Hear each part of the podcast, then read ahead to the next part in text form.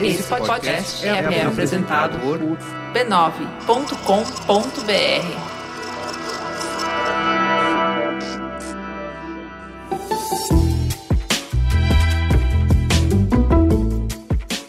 Mamileiros e mamiletes, bem-vindos ao nosso exercício semanal de respeito e empatia. Eu sou a Juva Lauer. E eu sou a Cris Bartes. E esse é o Mamilos, o podcast que faz jornalismo de peito aberto. Vamos pro recadinho do anunciante. Hoje a gente vai falar do InovaBra, que é um ecossistema criado para promover a inovação dentro e fora do Bradesco. Ali acontecem oito programas complementares que têm como princípio comum a co-inovação. Equipes internas de organizações e empresas, startups, investidores, mentores, educadores e outros parceiros cuidam dos desafios de servir a uma sociedade em contínua transformação. E para divulgar todos esses programas de inovação do Bradesco, foi criada a Hot News.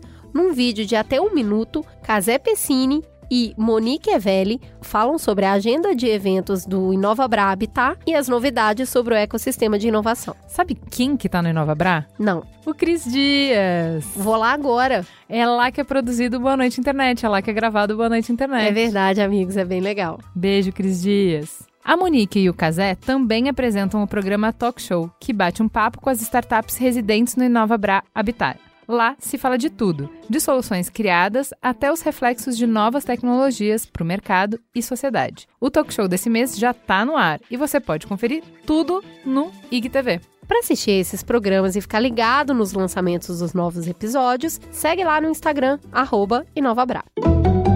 Teta, senta que lá vem polêmica. Vamos para a teta. No Brasil, cerca de 600 mil pessoas sofrem de epilepsia resistente aos tratamentos convencionais. O uso terapêutico de componentes da maconha, segundo pais e mães de pacientes, reduziu sintomas da doença como convulsões, epilepsia e dores. O canabidiol é usado para o tratamento de outras doenças também, como a esclerose múltipla, Alzheimer, Parkinson, dores crônicas, entre outras. Empresas estimam que o público potencial para esses tratamentos é de quase 4 milhões de pessoas no Brasil em três anos, o que geraria um mercado de quase 5 bilhões ao ano. Atualmente há no Brasil apenas um único medicamento à base de cannabis registrado, o Mevatil, composto por canabidiol e THC, que é o princípio psicoativo da maconha, é indicado para espasmos musculares em quem tem esclerose múltipla. Ele é fabricado por uma empresa no Reino Unido. Desde a autorização do uso terapêutico do CBD em 2015, mais de 78 mil unidades de produtos à base de planta, como óleos, cápsulas e outros, foram importados. Cada paciente precisa pedir autorização para o uso próprio à Anvisa. Hoje, quase 5 mil pessoas têm essa autorização. O problema, porém, é o custo. Um tratamento por três meses chega a custar 2 mil reais. Como saída, famílias apelam à justiça ou caem no mercado ilegal. Para responder essa demanda, em junho de 2019, a Anvisa, Agência Nacional de Vigilância Sanitária, abriu duas consultas. Que estava em pauta? Uma resolução fala de cultivo, dos requisitos técnicos e administrativos para o cultivo da planta só com fins medicinais e científicos, desde o plantio até a fase de secagem e distribuição. A venda e a entrega da planta produzida seriam somente para instituições de pesquisa, fabricantes de insumos farmacêuticos e fabricantes de medicamentos. O transporte teria de ser feito em veículos especiais. A outra resolução fala sobre esses medicamentos. Ela define procedimentos específicos para o registro e monitoramento dos medicamentos à base da cannabis, os seus derivados e análogos sintéticos. Isso inclui os fitoterápicos. Não haveria uma lista prévia de doenças. A agência analisaria registro por registro conforme os pedidos. Medicamentos já registrados em outros países teriam que apresentar relatório técnico de avaliação do remédio emitido pelas respectivas autoridades reguladoras. Essa consulta durou dois meses, foi finalizada agora no dia 19 de agosto. Das 554 pessoas que responderam, 61% se apresentaram como consumidoras do canabidiol. O presidente da Anvisa declarou que a maioria esmagadora das contribuições foi de apoio à medida. Um texto final, incorporando as sugestões dos respondentes, será votado pelos diretores da Anvisa. Se aprovada, a regulamentação entrará em vigor imediatamente. E como que o governo se posicionou em relação a esse tema? Em audiência pública, o ministro da Cidadania, Osmar Terra, afirmou que a liberação do plantio vai abrir as portas para o consumo generalizado de drogas. Em entrevista ao site J, acusou o diretor-presidente da Anvisa, William Dib, de ser pró-droga e disse que se as regras forem aprovadas, a Anvisa pode até acabar. Ele foi respaldado por Bolsonaro e pelo ministro da Casa Civil, Onyx Lorenzoni, que disse à Folha de São Paulo ser contra a liberação por ver nela uma forma de legalizar o uso recreativo da maconha. Na dúvida, quem decide? A Anvisa tem autonomia para tomar essa decisão, mesmo diante da contrariedade do governo. Porém, o governo tem dispositivos legais para até março indicar novos diretores da Anvisa. Por que tanta polêmica? Porque falar sobre o cultivo e o uso medicinal da maconha esbarra em muitos tabus. Tem décadas ouvindo que a maconha vicia, mata neurônios e é a porta de entrada para drogas mais pesadas. E é complexo. É um problema de saúde pública que se mistura às questões de segurança pública e reflexões morais. Mas definitivamente não estamos sozinhos nesse assunto. No mundo todo, países buscam respostas alternativas para lidar com a maconha. O Uruguai, por exemplo, foi o primeiro país do mundo a legalizar a produção, a distribuição e o consumo de cannabis medicinal e recreativa em 2014. Antes disso, só a posse e o consumo eram descriminalizados. No Canadá, o uso terapêutico era legalizado desde 2001 e em 2018, cultivo e uso foram liberados. Nos Estados Unidos, 21 estados legalizaram o uso terapêutico até 91. Desde então, um estudo foi criado para monitorar os hábitos de consumo. Ele acabou em 2014 e foi publicado na revista The Lancet Psychiatry, tendo analisado informações de mais de um milhão de homens norte-americanos de 13 a 19 anos, e concluiu que a legalização com o propósito medicinal não influencia no consumo dessa faixa etária. Inclusive, comparando a ocorrência do uso da maconha em jovens antes e depois da legalização, o percentual caiu levemente, indo de 16% para 14%. Por isso, hoje trouxemos dois especialistas na área da saúde para compreender melhor os efeitos, os benefícios e os riscos da maconha no corpo humano. Então vamos lá. Para falar desse tema espinhoso, para quebrar esse tabu, a gente está com dois psiquiatras na mesa. Vamos começar pelo Guilherme Bueno.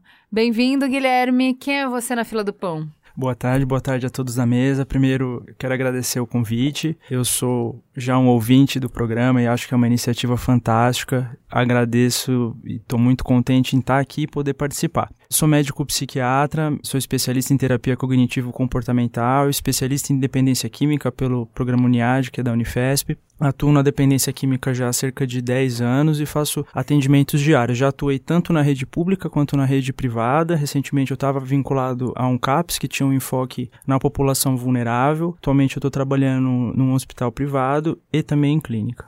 E do outro lado da mesa, mas ao lado do Guilherme, a gente tem o Renato. Renato, por favor, se apresente para os nossos ouvintes o que você faz além de sucesso e cultivar essa bela barba. Bom, boa tarde a todas e a todos. Eu não sei se é tarde que vai passar o programa. mas... Bom, é um prazer estar aqui com vocês, falando sobre o tema que, de princípio, eu já não considero tabu, né? Eu acho que considero uma realidade o uso da maconha para fins terapêuticos. E então eu sou, além de várias outras coisas, biomédico, é, não sou psiquiatra, então eu trabalho com pesquisa em psiquiatria, tentando desenvolver fármacos que atuam no sistema endocannabinoide para tratar o uso problemático ou problemas associados ao uso de substâncias e que ajude pessoas a alterar seu padrão de consumo que a, a princípio está sendo nocivo para essas pessoas. Né? Eu sou doutor em neurociência, pela Unifesp também, e atualmente eu sou pesquisador do CEBRID, que é o Centro Brasileiro de Informações sobre Drogas Psicotrópicas. Então eu trabalho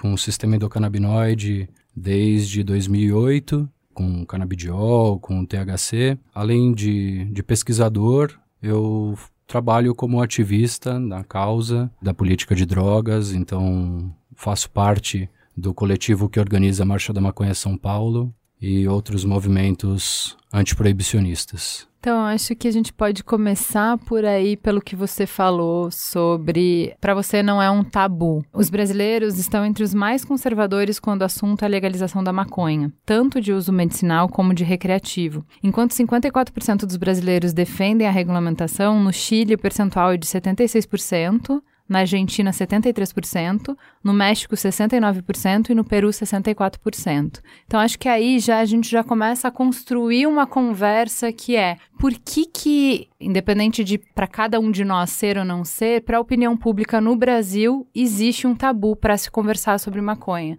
Da onde parte isso? Como é que se construiu isso? Eu acho que a melhor maneira de fazer uma discussão é sendo o mais preciso possível e não entendo que ter um olhar moralista ele é o ideal. A gente tem que ter um olhar para a droga como ela realmente é. Então, tem um livro que depois eu vou deixar como sugestão, que é de um, de um especialista chamado Kevin Sabet. Ele foi é um americano que ele foi responsável pelas políticas de drogas no governo Obama e ele vai contando ao longo de todo o livro os grandes mitos criados. Teve uma influência cultural muito significativa, um filme específico chamado Refear Insanity, no qual havia uma propaganda em que se exagerava o efeito da maconha, de que, olha, todo mundo que usa maconha vai partir para alucinógenos e se tornar zumbi. E o impacto e o que se criou em torno foi uma construção imprecisa a respeito da droga porque quem usa maconha sabe que isso não é uma verdade. As pessoas não, não, usam maconha e simplesmente todas saem psicotizando ou as pessoas ficam malucas depois que usam essa substância. Então, eu acho que o ideal dentro de uma discussão sobre qualquer substância é ser o mais preciso e científico com os dados que a gente tem. Eu acredito que, historicamente, a gente tem várias contribuições de instituições e, e, e maneiras de entender as drogas e o entendimento moral, apesar de a gente pegar livro-texto, a primeira coisa é, olha, o entendimento moral ele é ultrapassado para você poder ajudar pessoas, mas ele ainda é predominante. Então esse olhar moralista ele atrapalha, atravanca muito uma discussão muito importante que a gente tem que fazer. Eu fico um pouco curiosa de entender como a gente conseguiu, enquanto sociedade, colocar a maconha num lugar tão obscuro e não fez a mesma coisa, por exemplo, com o álcool e com o cigarro. E aí, Renato, eu queria entender de você como que foi essa construção social mesmo, cultural, para a gente ter esse número tão agressivo no Brasil de pessoas que não querem nem tocar nesse assunto. Embora seja agressivo em comparação com os outros países, ele é uma maioria que já compreende, né, que a maconha eh, de fato tem propriedades terapêuticas, né? A maconha, o primeiro relato de uso terapêutico da maconha é do imperador chinês chamado Nung. Ele por tradição oral, ele passava as propriedades terapêuticas da maconha há cerca de 2.700 anos antes de Cristo, ou seja, há quase 5 mil anos que o homem emprega as propriedades terapêuticas da planta para benefícios da saúde. Né? Então, quando a gente fala de uso terapêutico, eu acho que o tabu ele deixa de existir, né? justamente porque é bem didático você olhar, por exemplo, um vídeo na internet de Parkinson e cannabis, por exemplo, e você vê é, autoexplicativo né, o benefício que aquele medicamento traz à pessoa na redução dos sintomas, na melhora da qualidade de vida. Então, por que, que eu digo que não é tabu? O Brasil, desde o ano 2000, ele permite que pacientes importem o dronabinol, que é o THC sintético para o tratamento de náusea e vômitos em decorrência de quimioterapias. É, desde 2017, o governo registrou um medicamento inglês que contém na sua composição a mesma proporção de THC e CBD provenientes da planta, fitocannabinoides, é um medicamento fitoterápico. Então, esse medicamento ele é registrado a partir do que? A partir de ensaios clínicos, ensaios pré-clínicos, um controle né, de acompanhamento da eficácia e da segurança para que ele seja registrado. O Brasil ele tem hoje registrado um medicamento canabinoide. Então, a partir disso, né, a gente pode perceber que não é tabu. Se a gente for pensar que existem mais de 6 mil famílias que importam medicamentos à base de cannabis ou suplementos alimentares, né, que é como eles são regulados em seus países, para finalidades terapêuticas, que mais de mil médicos prescrevem canabinoides para finalidades terapêuticas, que 40 famílias possuem habeas corpus para cultivar maconha nas suas casas para fins terapêuticos, eu entendo que não há tabu, né? Há um processo em que a sociedade ela precisa compreender as propriedades terapêuticas da planta e a sua urgência para que haja um, um, acesso mais facilitado às pessoas que precisam, né? Só no Brasil nós temos 80 milhões de pessoas com dor crônica. Nós temos é, milhares... É bem esse número que me chama atenção, sabe? Tipo, 6 mil conseguem importar e a gente tem quantos milhões? 80 milhões. A caracterização da dor milhões. crônica é uma dor que dura de mais de três meses, né? Então, nesse dado, né, há uma probabilidade de que 80 milhões de brasileiros sofram de dor crônica, né? Em algum momento da vida. Tem uma então, disparidade é... muito grande entre quem faz uso da medicação e quem poderia fazer uso da medicação. Isso se o acesso fosse facilitado, se houvesse informação né, no manejo, nas boas práticas, uma produção nacional, de baixo custo, assim como fazem outros países, como Israel, como Colômbia. É, eu queria só pontuar uma coisa em relação ao tabu, que eu acho que tem uma construção importante, que assim, uma coisa é, ah, então a gente está desconstruindo esse tabu através da medicina, é através de uma discussão que é acadêmica, que é feita pelas famílias que têm essa necessidade, têm acesso à informação. Então, é, através do ativismo, isso é uma discussão. Mas quando a gente vai para a opinião pública, para mudar a lei, lei, para fazer um debate que é da sociedade inteira, a gente tem um tabu muito estabelecido e que não é só no Brasil, que existe no mundo inteiro e que é uma maré que está historicamente virando. Então, nem sempre foi assim. Você citou como na China era usado, era usado na Europa, era usado nos Estados Unidos. Isso foi construído em um momento histórico tem uma evolução de como que cresce esse tabu e depois Agora a gente está vendo essa desconstrução, esse derrubar do mito. Eu queria chamar o Dennis Burgman, porque ele fez uma matéria super legal para super interessante, falando sobre justamente sobre essa construção do tabu, e ele vai contar um pouquinho para a gente como é que isso aconteceu. Eu sou o Denis Russo Burgerman, sou jornalista e escritor e escrevo sobre essa planta já há mais de 15 anos, desde os meus tempos na Super Interessante. A cannabis foi possivelmente a primeira planta cultivada pelo homem, muitos milênios atrás. Seu uso medicinal estava presente em basicamente todas as civilizações antigas do mundo. A primeira farmacopeia de que se tem notícia, que foi feita na China uns 4 mil anos atrás, já dava grande destaque para ela, e tem indícios fortes de que ela era bem conhecida do homem muito antes disso, em boa parte da Ásia,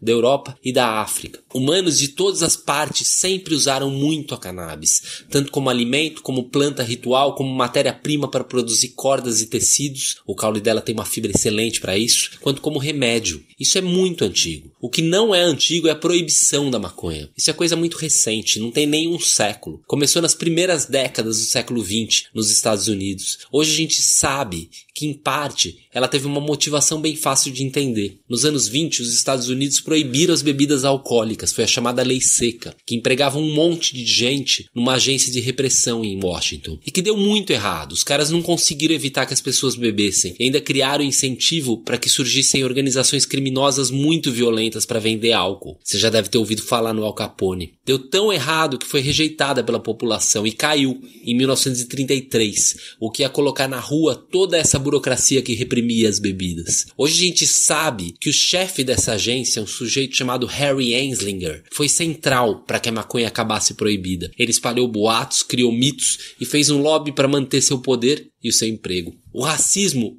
parece ter sido um fator importante também. Nessa época, a população mexicana nos Estados Unidos aumentou demais e eles usavam cannabis, tanto para fins medicinais quanto recreativos. É mais fácil proibir uma substância que populações indesejadas usam. E tem uma outra coisa que aconteceu no século XX que parece ter ajudado muito a estigmatizar a cannabis. O século XX foi o século da indústria, da produção em massa, em altíssima escala, e foi o século do petróleo. Hoje a gente sabe que o lobby industrial para banir a cannabis existiu e foi forte. Havia um interesse em abrir espaço para as novas fibras sintéticas a partir do petróleo, como o nylon, e também para o papel feito de forma industrial. E também, claro, para a nova indústria farmacêutica feita de substâncias sintéticas, que também são feitas a partir do petróleo. A cannabis, com suas centenas de princípios ativos, era complexa demais para a indústria de massa. E foi assim que boa parte da humanidade esqueceu que cannabis era remédio. Sempre foi. Cannabis é uma velha companheira da humanidade. É uma planta que gosta de sol, por isso não cresce no meio da mata. Ela cresce nas beiradas. Ela gosta, por exemplo, de beira de rio, porque ela bate sol. Provavelmente foi assim que ela conheceu os humanos, que também gostam de beira de rio. Humanos também têm o hábito de desmatar onde quer que eles vão. Por isso, historicamente, nossas aldeias eram rodeadas de pés de cannabis.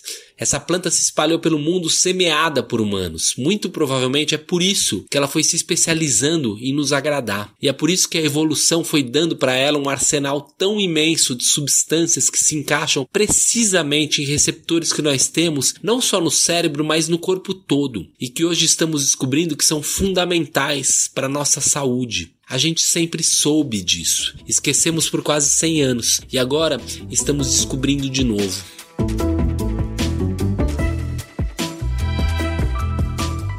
Voltando um pouquinho na questão do tabu, o que eu vejo, pelo menos é a minha percepção, é que a dificuldade da gente discutir a maconha, o que para mim é muito é, simbólico pelo momento em que a gente vive, cai em polarizações. De um lado a gente tem grupos de pessoas que entendem que a droga ela é terrível, ela é um, um, sinônimo de banditismo, de marginalização, de um, um, erro ético, um desvio moral. E do outro lado, um grupo que entende que é uma droga que não traz nenhum dano, não tem nenhuma possibilidade de consequência negativa e que de forma nenhuma ela pode trazer algum tipo de prejuízo, mesmo que para um grupo de pessoas. Então, como esses grupos não se comunicam, eu vejo que há atritos ou há um tabu, porque ainda no Brasil a majoritária parte das pessoas entendem a droga como algo muito danoso e com um viés moral. Né? Então, por isso que eu entendo que a, a, forma de criar uma ponte e entender e lidar com a droga da forma mais acertada é tirar o viés moralista, entender de fato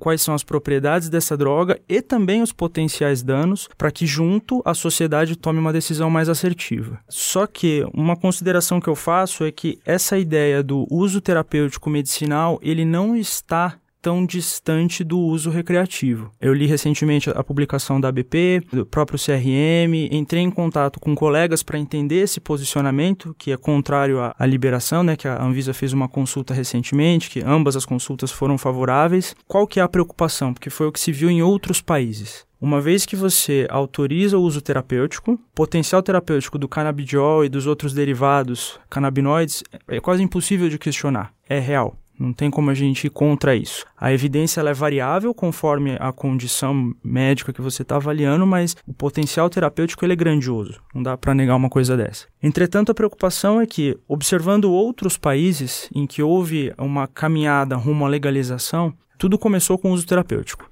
Então, primeiro você consegue o uso terapêutico, depois você autoriza outros usos até chegar ao uso recreativo. A preocupação que eu particularmente tenho, eu entendo que o Brasil, enquanto um país extremamente desigual e com um sistema de saúde ainda sem condições de abarcar oferecer tratamento principalmente para a população vulnerável, que é o que mais vai sofrer no caso de legalização, não está pronta para isso ainda. Como qualquer droga, ela traz potenciais danos, potenciais riscos à saúde, principalmente de adolescentes, né, em fases de desenvolvimento. O cérebro está muito mais suscetível a danos e prejuízos, alguns deles irreversíveis, e não ter esse debate social quer dizer, olha, como que a gente legaliza uma nova substância sem estar preparado para potenciais danos que ela pode trazer, sem negar os benefícios. Né? Então, eu acho que é colocar na balança o equilíbrio para ter uma discussão honesta com a sociedade. Renato, eu queria entender um pouco. Ele, ele, falou da talvez uma dificuldade de diferenciar o, o, uso recreativo do terapêutico. Eu queria entender recomendação médica. O que, que é o uso dos extratos ou da planta em si para tratar doenças? Os canabinoides, eles são provenientes da planta. A planta ela é uma espécie que contém exclusivamente essas moléculas. Existe uma centena de canabinoides presentes na planta e cada um deles com uma diversidade de efeitos. Né? É, o THC, por exemplo, ele é analgésico, anti-inflamatório, estimula o apetite, antiemético, neuroprotetor. Em baixas doses ele pode diminuir a ansiedade, em altas doses ele pode aumentar a ansiedade, em baixas doses ele pode ser anticonvulsivante, em altas doses ele pode ser pró-convulsivante, tem efeito antitumoral. O canabidiol, ele é um modulador desse sistema endocannabinoide também, ele é antiemético, neuroprotetor, ansiolítico, antipsicótico, anti-inflamatório, anticonvulsivante, antitumoral, antioxidante, enfim, tem uma série de efeitos terapêuticos e esses foram dois dessa centena de canabinoides que eu comentei. Além disso, né, são raros os medicamentos que são feitos de canabinoides isolados. Né? Existe o dronabinol, que é o THC sintético, existem alguns sais de THC, mas a grande maioria das pessoas que buscam fazer o uso de cannabis para fins terapêuticos, elas em geral buscam extratos ou as próprias inflorescências para consumir de maneira ou por via oral ou por via inalada. Você citou muitos sistemas de ação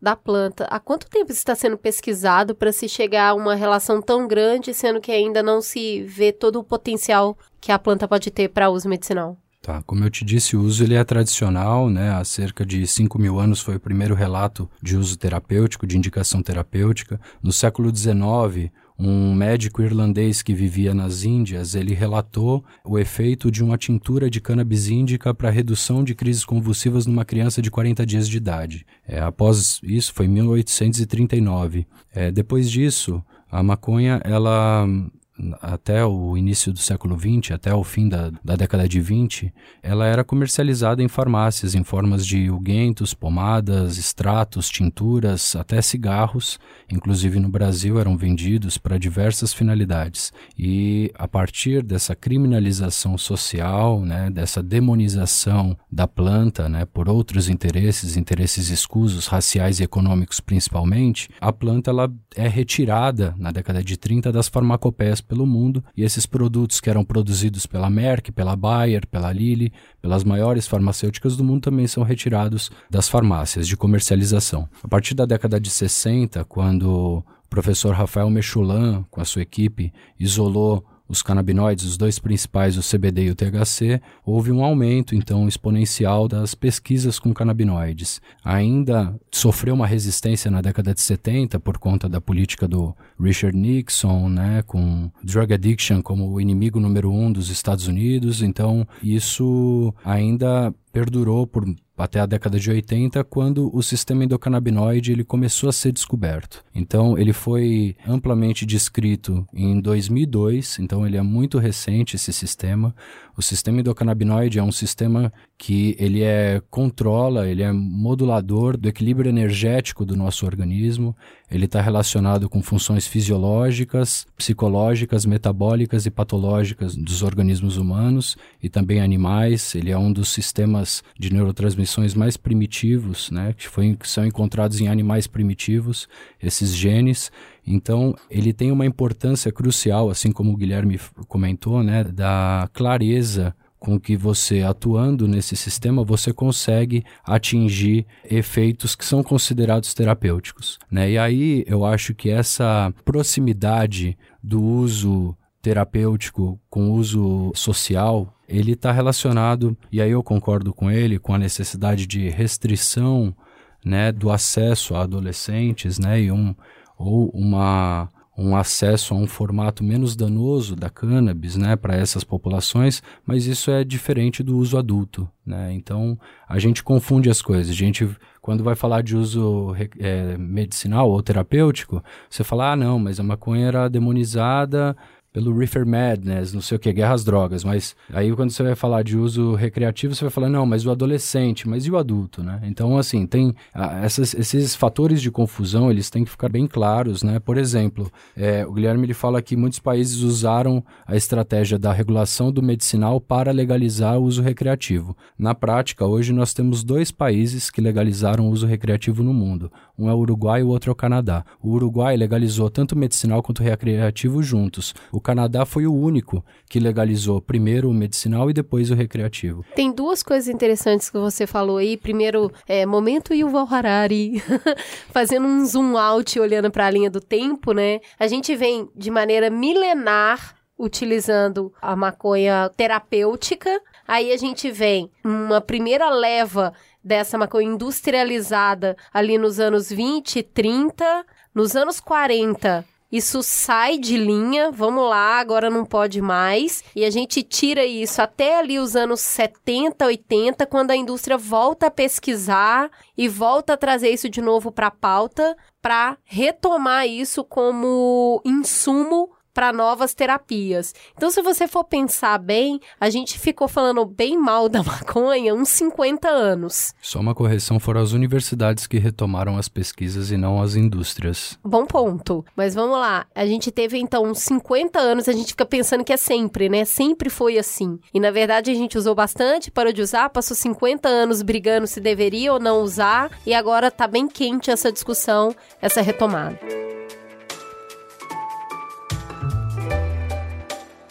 Para o que, que a gente já sabe que é efetivo o uso da maconha medicinal. Então, por exemplo, esclerose múltipla. Qual é o impacto da maconha, do uso da maconha para quem tem esclerose múltipla, que é uma doença bem debilitante que causa muito sofrimento? Olha, as evidências mais consistentes, que são aquelas que são embasadas por estudos clínicos, duplo cego, randomizados, controlados por placebos, depois com revisão posterior, sistemática, seguido de meta-análise, eles mostram que há uma possibilidade de redução dos espasmos né? Então, os canabinoides, principalmente o THC e o CBD, eles são antiespasmódicos, eles reduzem as contrações involuntárias dos músculos e permitem com que as pessoas com esclerose múltipla consigam viver de uma forma um pouco mais digna, né? com a mobilidade menos dificultada. Para glaucoma, o que, que a cannabis tem como possibilidade de tratamento para o glaucoma? Há um fator confundidor aí na, na questão.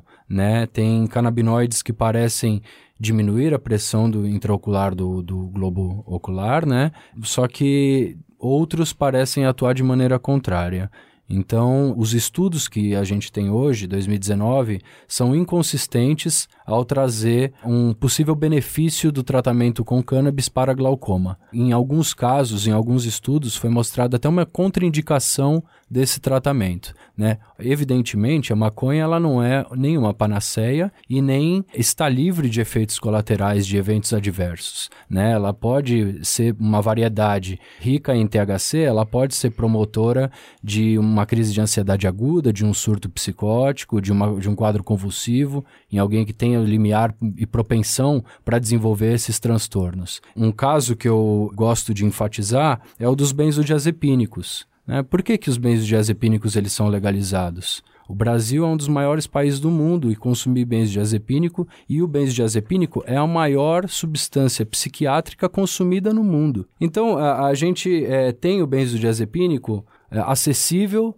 eu digo acessível à classe médica para receitar essa substância. Uhum né? Há uma demanda da população e existem riscos, né? Ele não está livre de risco, né? Eu posso elencar sonolência, sedação, confusão, náusea, dependência, disfunção sexual, ideação suicida, hipertensão, boca seca, enfim, inúmeros efeitos colaterais tanto dos benzodiazepínicos quanto dos opioides, como a codeína, e em nenhum momento a gente vê preocupação do Conselho Federal de Medicina ou da Anvisa ou da ABP em querer eliminar esse acesso da medicina. Né? Nós temos um tratamento para pessoas que funcionam canabinoides. Por que não acessá-los? Né? Eu acho que há uma ignorância, no bom sentido, do conhecimento médico ante a fitoterapias em geral. Eu acho que tem, não tem, só... tem duas coisas. A primeira é só fazer o gancho, já que você falou do Rivotril, o nome do programa do Mamilos é Remédio para Quê? A gente fez um programa inteiro dedicado basicamente ao Rivotril. Vale muito a pena voltar, que é justamente fazendo esse questionamento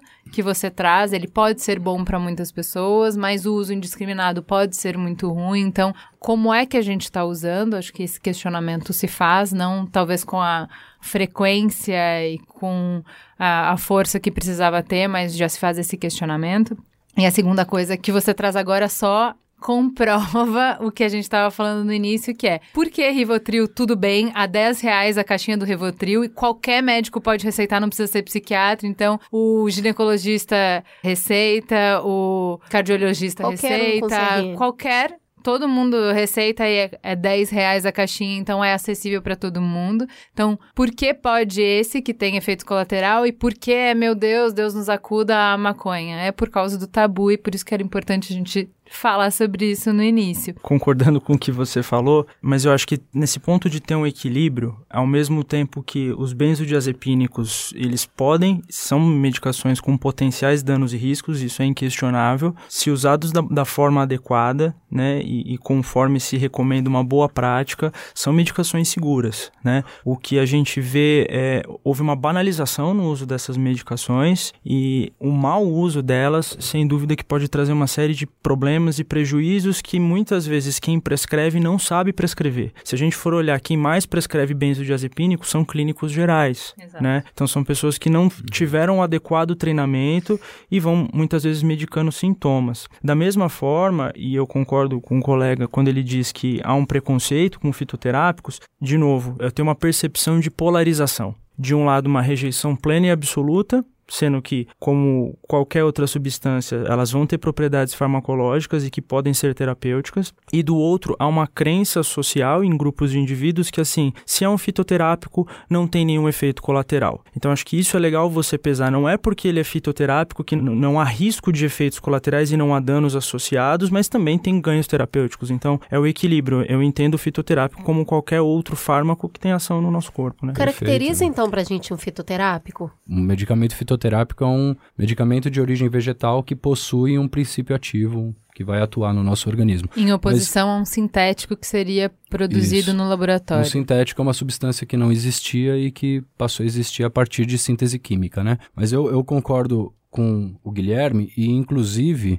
eu não estou demonizando o bens diazepínico, né? Eu acho que ele tem o seu papel, ou o álcool ou o tabaco, né? São modelos de regulação. Né? Então, o antiproibicionismo, o que, que ele fala? Ele fala que a gente pode ter menos risco associado a substâncias se elas forem bem reguladas. E aí a gente tem, por exemplo, o álcool, que ele tem uma má regulação. Né? O álcool ele está ainda hoje, 2019, fazendo propaganda de cerveja na televisão, associado a estereótipos de beleza, a momentos de felicidade, a ídolos nacionais do esporte. Isso daí angaria novos consumidores. É voltado a um público adolescente que às vezes nem entende que cerveja é droga. Então, assim, a gente tem do outro Haja lado. apologia haja apologia, né? E é uma apologia bancada e fazendo lobby no Congresso Nacional. A gente também tem um programa falando sobre isso que a gente lançou num carnaval, que era Beba com Moderação a Mamilos 99. Também recomendo muito, porque justamente a gente fala os pesos completamente é, desbalanceados, né? Falar muito de uma coisa e não falar quase nada da outra. A gente não faz um, uma leitura crítica de como a sociedade aceita e faz apologia ao uso de álcool mesmo. É, mesmo mesmo a, a, o álcool, né? Eu acho que a ideia, ninguém não passa pela cabeça de ninguém proibir o álcool. Né, em decorrência dos acidentes que ele provoca, dele ser colocado como um bode expiatório nas outras violências secundárias, né, ou familiares, ou de, de acidentes, ou de é, homicídios, né, e coloca no álcool como essa sendo um fator catalisador, né, dessa violência. Ninguém em sã consciência pensa e fala não, vamos proibir o álcool no Brasil, né?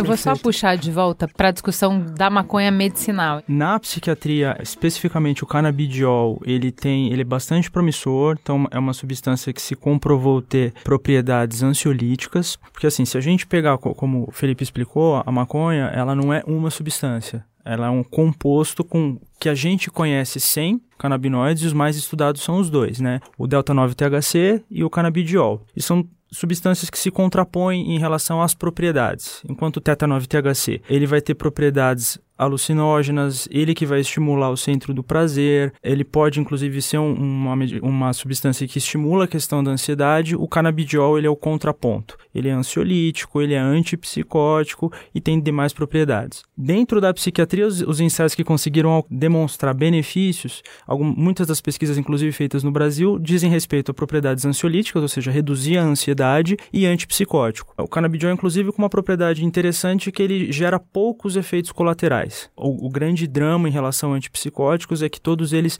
geralmente trazem algum efeito colateral acarretado com efeito terapêutico, ou sintomas motores, ou ganho de peso, ou coisa assim. E o canabidiol ele tem um potencial muito interessante. Claro que precisa ainda ser estudado, precisa de mais ensaios clínicos para a gente poder usar na população de uma forma mais ampla. É, recentemente foram publicados alguns artigos com, mas deixar bem claro que a concentração usada nesses ensaios é muito menor do que tem num cigarro de maconha e é controlado. Há propriedades e algumas evidências de que pode ajudar, inclusive, na dependência química, tá? Para aliviar sintomas de abstinência da maconha e alguns problemas associados ao uso da cocaína ou da cocaína na forma crack. Então, o potencial terapêutico ele é real, ele, ele realmente ele existe. E aí, como qualquer remédio, hoje o Merico foi fazer uma endoscopia e caiu na bobagem antes de fazer ler os efeitos colaterais. Ficou noiado, não queria mais fazer e tal. Porque não existe nenhum remédio que a gente tomar usualmente, que se você lê a bula, você não pensa duas vezes antes de tomar, porque sempre tem um efeito colateral. Então vamos lá. A gente falou um pouco sobre os potenciais, o que ela pode construir, agora vamos falar sobre efeitos colaterais. Então o primeiro, que é o que todo mundo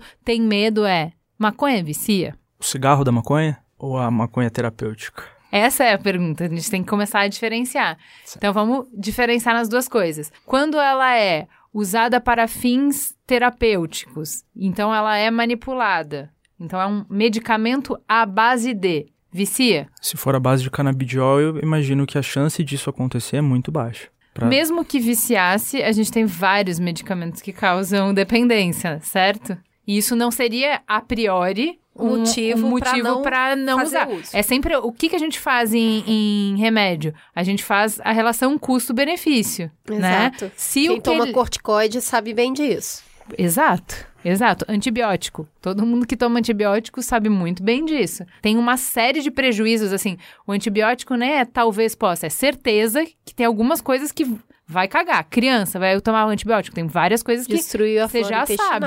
Vai demorar esses é um fato. dias. É, e as outras coisas são riscos. Tem risco de. Mas o risco maior é não tomar. Então, ok, então você toma. Então, essa é a questão. Ainda que, você falou assim, eu acho que se for a base do CBD só controlado, né, um medicamento criado para isso, não é para causar dependência. Sim. Ainda que causasse dependência, seria uma questão de considerar o risco-benefício, certo? Certo. Existiram alguns psiquiatras que estudaram a questão da dependência de substâncias e a compulsividade. Um deles é o Norman Zinberg. Norman Zinberg ele cunhou o termo biopsicossocial para a gente compreender a complexidade do uso de substâncias, né? O que é o biopsicossocial, né? Então é avaliar a droga, o indivíduo que está fazendo o consumo e qual o contexto que esse consumo está sendo feito. Sem essa tríade, a gente não consegue saber se a maconha vicia ou não, porque a maconha é só uma parte dessa perspectiva que é a droga. Né? E, o que, que o Norman Zinberg estudou? Ele estudou os egressos do Vietnã.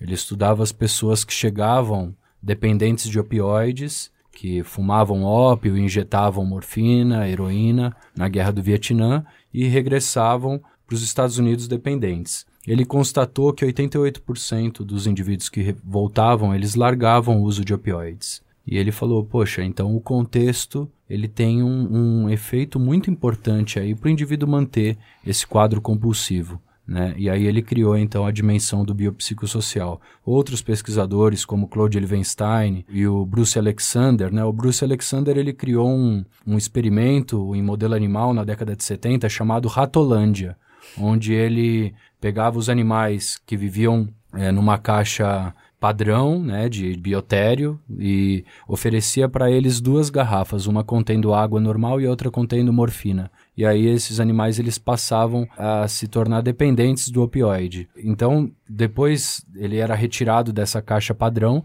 e ele era colocado num, num parque dos ratos, num lugar onde que o, o animal ele podia ter interação social, podia ter é, fazer atividades e é, explorar e, e, se alimentar, enfim. É, ele podia fazer coisas para além do que ele fazia na caixa padrão. E aí, é, naturalmente, o animal ele ia largando o consumo do opioide e só por mudar o contexto, né? Então ele traz a, a ele enfatiza, inclusive, que o culpado das compulsividades ele não é a substância em si. Por é, favor, eu... volte ao Mamilo 180 Guerra às Drogas.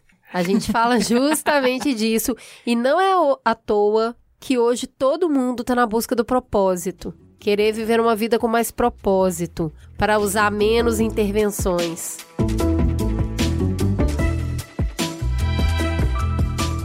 Uma, uma, questão que eu acho importante, né, é da questão da distinção entre o uso terapêutico e o uso social da planta, né? A maconha, ela mesmo a maconha usada para outros fins que não medicinal, ela pode proporcionar aumento de bem-estar, melhora da qualidade de vida, melhora do sono, melhora do apetite, melhora do humor. Esses fatores, eles em geral estão associados a uma melhora na reabilitação de qualquer quadro de enfermidade. Então, muitas pessoas que passam por um momento na vida, por empiria, entram em contato com a maconha e percebe que aquilo lá faz bem para ela e passa a utilizar de uma maneira com maior frequência. Né? Isso pode ser por diminuição da ansiedade, pode ser por relaxamento, pode ser por fuga do estresse. Né? A maior parte dos surveys que são feitos nos Estados Unidos as pessoas que falam que fazem o uso é por conta do estresse, né?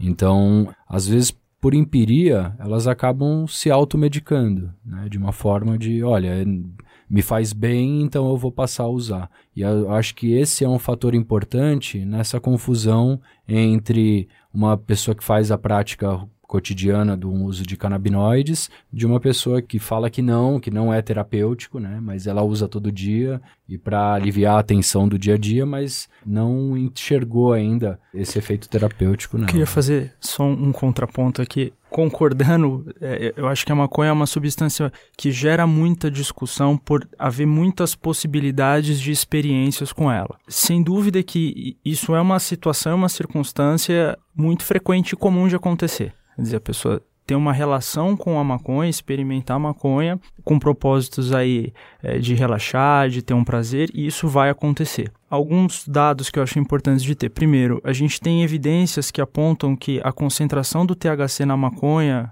usualmente comprada aumentou significativamente. Exato. Então, se até a década de 60, 70 a concentração ficava em torno de 2, entre 1 e 2%, hoje já tem amostras e estudos apontando uma concentração de 20% de THC. Em alguns casos, até para aumentar esse efeito hedônico e potencial adictivo da, da droga, retira-se ou diminui-se bastante o índice de canabidiol. Com isso, aumenta-se muito as chances da experiência com a maconha trazer muitos efeitos negativos eu me lembro que há uns 5, 6 anos eram eventos raros, assim, dentro do, dos estudos da dependência já estava se falando disso, olha, a concentração do cigarro está aumentando. E na prática clínica eu já atendi pelo menos uns 10 pacientes com transtorno de pânico induzido pelo cigarro. Ao mesmo tempo, com essa taxa maior de THC, a gente também vê na prática, tanto em, em artigos quanto na prática clínica, a indução de sintomas de humor quadros depressivos induzido pela própria droga. E é a mesma substância, né? a mesma droga. Então você vê, puxa, tem indivíduos que vão usar e talvez não tenham grandes problemas na vida ou não vão ter grandes repercussões e vão ter uma relação com a substância e vai ter em outras circunstâncias, em outras situações, pessoas que vão sofrer e podem sofrer inclusive de transtornos mentais mais graves, né? Então, peraí, a gente tem aqui dois relatos para a gente contrapor. A gente vai trazer o Raul Tami, que vai contar como a maconha melhorou a qualidade de vida da mãe dele. Em janeiro de 2017, minha mãe foi diagnosticada com tumor cerebral. E o único tratamento que existe é o cirúrgico, combinado ou não com radioterapia. Minha mãe ficou muito estressada, muito deprimida ao saber das consequências da cirurgia, e ela não aceitou, com medo das possíveis sequelas irreversíveis e da dependência de remédios pelo resto da vida para controlar os hormônios. Todos os médicos queriam que ela fizesse a cirurgia o mais rápido possível, pois todo tumor ele cresce e comprime os tecidos cerebrais, comprometendo diversas funções. Após o diagnóstico, ela ficou muito deprimida e sem tratamento nenhum por nove meses, até que começou em outubro de 2017 o tratamento com extrato de cannabis caseiro e rapidamente sentiu melhora na qualidade de vida. Redução do estresse, redução das dores, fim da insônia, a qualidade de vida ficou excelente e ficou o tumor estável por um ano e meio, fazendo o exame de ressonância de seis e seis meses, e não apresentava nenhum crescimento, o que já era excelente. Até que em agosto de 2018 houve uma considerável redução do tumor, diminuindo praticamente pela metade. E considerando que nenhum outro tratamento foi ministrado, atribui-se ao extrato artesanal de cannabis a melhora dos sintomas desagradáveis e da redução do tumor. E depois de tomar uma dose, minha mãe fica normal, ela toma de manhã à noite, ela controla a dosagem até a quantidade que não dá sono para ela. Então, a cerca de 5 gotas pela manhã e 5 gotas pela noite. Se tomar mais, é, a única coisa que acontece é ela sentir um pouco de sono, o que é muito tranquilo comparado com diversos medicamentos aí que são utilizados tradicionalmente na medicina há muito tempo.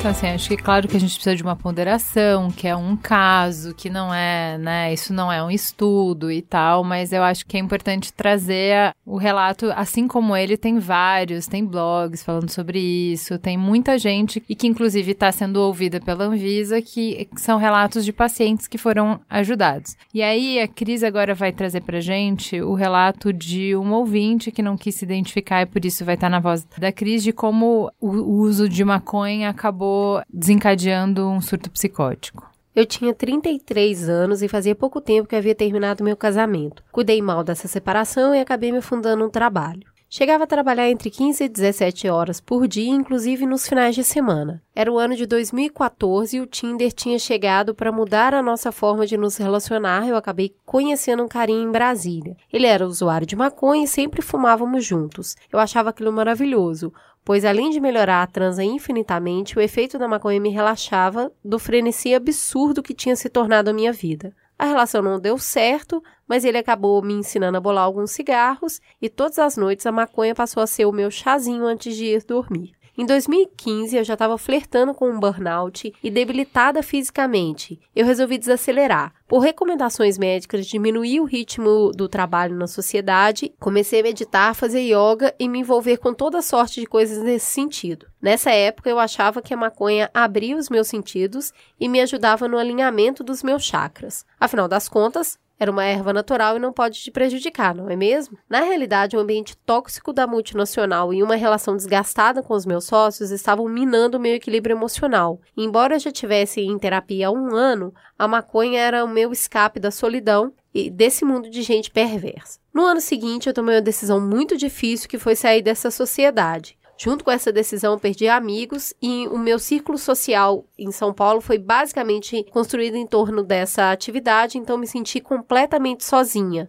E com a família morando longe, piorou mais ainda. Eu passei a ter três companheiros: o Tinder, a maconha e os meus próprios devaneios. Nessa época, escrevia bastante e notava que o meu potencial criativo aumentava com a maconha. Fui escrevendo, criando histórias e personagens no Tinder que o Cupido me pregou uma peça. Eu conheci uma pessoa incrível e foi uma química tão absurda, uma intimidade tão instantânea que não poderia dar certo. Eu levei um pé na bunda que me jogou para o fundo do poço por mais dois anos e dá-lhe maconha para parar de sentir dor. Minha terapeuta até tentou me convencer a procurar um psiquiatra, mas eu estava tão endividada com a saída da empresa e a compra do apartamento que eu não podia gastar esse dinheiro. E bem verdade, eu não gostava nem um pouco da ideia de tomar remédios. Afinal, eu já tomava o meu chazinho diariamente. 2017, então, o ano da depressão.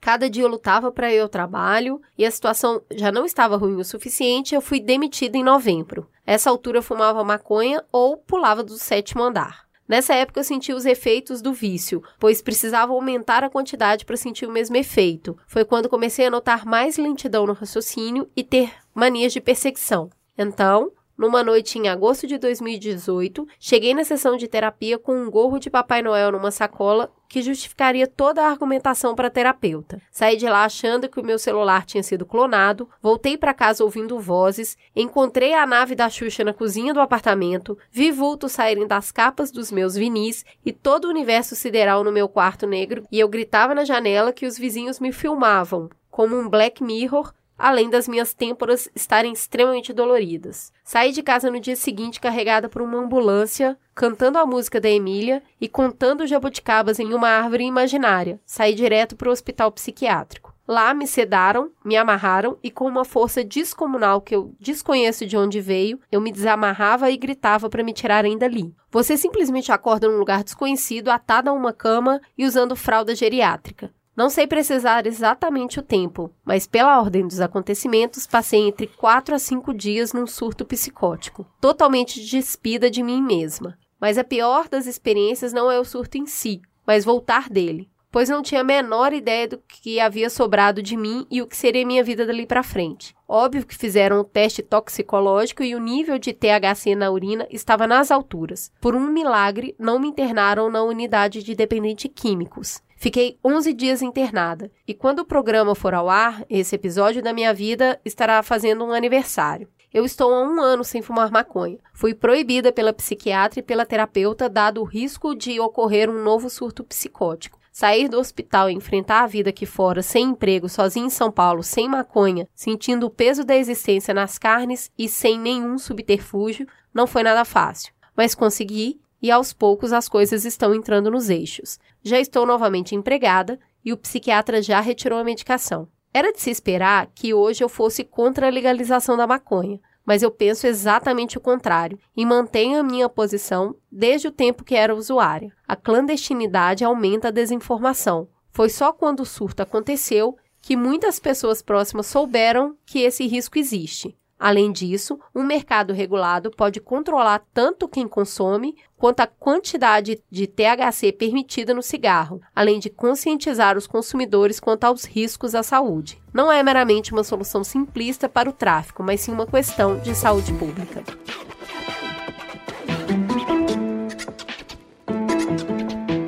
Eu acho que é interessante o depoimento dela porque ela traz as duas coisas que vocês falaram, né? Tanto que o Guilherme falou de que não é porque é um fitoterápico que não tem potencial de te trazer algum dano para a saúde, quanto que o Renato falou de que o ambiente, né, a sua situação colabora para o dano que a droga vai te fazer ou para a relação que você vai ter com ela, né? Então ela constrói tudo isso de como a vida dela estava se deteriorando por uma série de fatores e como isso é indissociável do que aconteceu na história tudo isso está muito conectado. O que eu acho que é importante a gente trazer a partir da história dela, assim, bom, a gente construiu muito bem quais são os benefícios. Então existem benefícios e a gente sabe que vai ter riscos. Vamos falar um pouco de quais são os riscos para que se tenha essa escolha que a Cris falou, que é uma escolha adulta sobre isso. Então, entendendo as ponderações que você fez, Renato, eu continuo achando que a gente ainda não respondeu. A maconha vicia? A maconha ela pode causar nos indivíduos que consomem compulsividade em decorrência desse consumo, né? O hábito ele pode passar a apresentar efeitos negativos e mesmo em decorrência desses efeitos negativos, a pessoa ela não consegue parar de usar. Isso é caracterizado como dependência e essa dependência ela ocorre entre 9 em cada 100 usuários. Então, 9% das pessoas que fazem uso de maconha se tornam dependentes. É menos da metade da taxa do álcool e do tabaco, só para vocês terem uma referência. É, o, o, álcool ele chega a uns 17%, o tabaco ele chega a 33%. Então, isso não só para a dependência, mas outros fatores de risco, como por exemplo, desenvolvimento de um transtorno psicótico, como o do relato da moça, né? Esse quadro, ele acontece também em indivíduos que são predispostos e expostos a um determinado quadro que é a exposição a altos índices de THC, altos níveis de THC. Isso já foi descrito pelo Moreau de Tours desde o século XIX, que altos teores de THC provocam surtos psicóticos. Né? O aumento da ansiedade ele também é caracterizado e os canabinoides eles têm por si essa característica paradoxal. Então, em baixas doses, eles podem provocar efeitos totalmente opostos do que em altas doses, né? seja para tratamento ou aparecimento de convulsões, de ansiedade ou de psicose. É, o próprio canabidiol ele tem um efeito antipsicótico. Né? E, e, uma outra coisa que é importante quando a gente vai pensar em canabinoides é pensar no efeito comitiva. O efeito comitiva é a ação resultante de diversas moléculas que estão presentes ou em extratos enriquecidos ou então na própria inflorescência da, da planta e que isso vai causar uma resultante final bastante diferente do que se a gente usasse uma única molécula isolada. Então, o que se fala em canabidiol na maior parte da, das vezes, o que se está falando é em diversos agentes né, como outros canabinoides e flavonoides e alcaloides e terpenos que estão presentes na planta e que vão atuar junto de maneira sinérgica ou competitiva, e isso vai causar uma resultante final bastante diferente do que você usar a molécula isolada. Existem grupos de risco, né? Mulheres grávidas por ter uma, um, um ser em, em desenvolvimento, adolescentes porque estão com o cérebro em desenvolvimento, pessoas que têm uma predisposição ao aparecimento de doenças crônicas como é, dependência ou esquizofrenia, quadros de irritação dos, dos brônquios, né, do pulmão. Então esses são os, os efeitos colaterais da maconha, né, para os adolescentes. Parece muito que você está falando dos efeitos colaterais do álcool.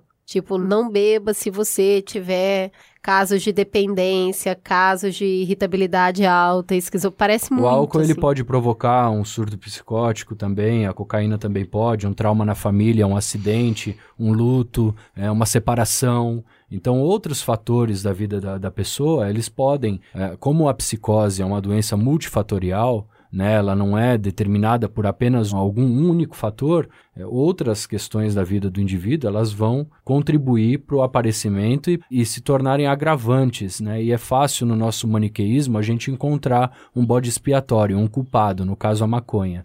Então, a gente pensar em que existem efeitos colaterais, existem grupos de risco como que a gente vai propor uma política de regulação responsável para minimizar esses danos, esses riscos à saúde do indivíduo e da sociedade. Né? A ideia de se proporcionar, por exemplo, com que adolescentes tenham acesso, visto que a nossa sociedade, as pessoas começam a consumir maconha entre 15 e 16 anos, né? como é que a gente vai fazer entre o ótimo, né, que é inimigo do bom? Né? A gente tem uma sociedade em que as pessoas fazem uso de uma maconha prensada até mais jovens do que 15, 16 anos. Né? Num cenário regulado, possivelmente a gente poderia ter maconhas para adolescentes, com baixos teores de THC, com maiores teores de CBD, para proteger esses cérebros ainda em formação. Seria o keep cooler. Queria só acrescentar para a discussão, quando a gente vai falar da maconha com a psicose, é legal diferenciar duas circunstâncias clínicas distintas, tá? A primeira delas a gente chama de psicose canábica. Na prática clínica é bem difícil separar as duas entidades que eu vou descrever. A psicose canábica ela está descrita em indivíduos saudáveis, tá? Então são pessoas que usaram grande quantidade de maconha. A psicose canábica não é esquizofrenia, é um surto psicótico autolimitado. A apresentação é indistinguível da esquizofrenia. Como que a gente sabe? Observação clínica. Então, o indivíduo ele abre um surto psicótico com delírios, que é quando uh, o julgamento da realidade fica deturpado. Geralmente, o delírio ele é de cunho persecutório, a pessoa começa a imaginar que há um plano para prejudicá-la. É bem o que ela falou aqui, né? Exato. Alucinações audiovisuais, uma desorganização comportamental, porque é um prejuízo no juízo da realidade. Uma vez que é identificado esse surto, ele é tratado. A gente não consegue diferenciar clinicamente a psicose da esquizofrenia, então você trata por um ano. Passou um ano, você começa a diminuir a medicação e vai rigorosamente observando esse indivíduo. Se ele não abrir nenhum outro surto, ok, é uma psicose canábica. Caso contrário, se eu começo a diminuir a medicação e eu vejo que estão se reiniciando sintomas psicóticos, a gente, olha, aqui é um quadro de esquizofrenia. E a esquizofrenia é uma doença incurável. Né?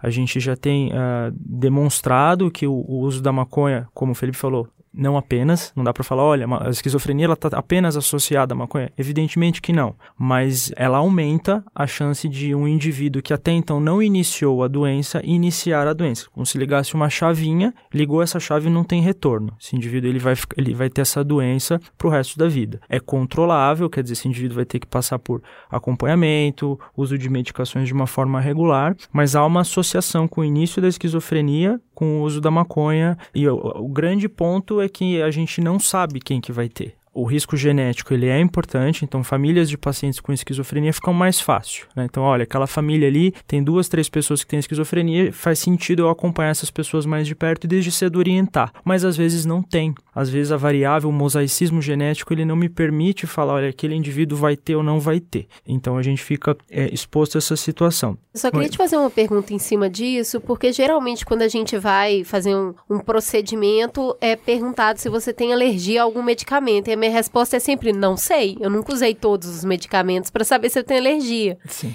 E aí eu fico questionando nesse sentido. Né? Tem jeito de você descobrir antes de usar? Não, não há como. Que é o mesmo jeito de saber se você vai ter alergia a contraste numa tomografia, né? Só usando para saber. É um risco que se corre, sim. Não há como Mas sabe, sabe o que dá para saber? Dá para saber que, assim, como o Guilherme falou, o teor de THC nas amostras de maconha, seja apreendidas ou consumidas, ao longo do tempo, da década de 70 para cá, aumentou. Né? E o número de esquizofrênicos ele permanece estável ao longo do tempo. Se essa relação fosse uma relação de causa, o aumento de THC nas amostras, consequentemente, aumentaria o número de esquizofrênicos na população. Então, tem um teor genético, né, que é esse mosaicismo que o Guilherme traz. Eu adorei é, essa palavra. Que ele, que ele mantém estável a prevalência de esquizofrênicos na população. Isso é a mesma coisa, né? Saiu um dado recente falando que aumentou o número de presença de canabinoides em pessoas que se suicidaram no estado do Colorado.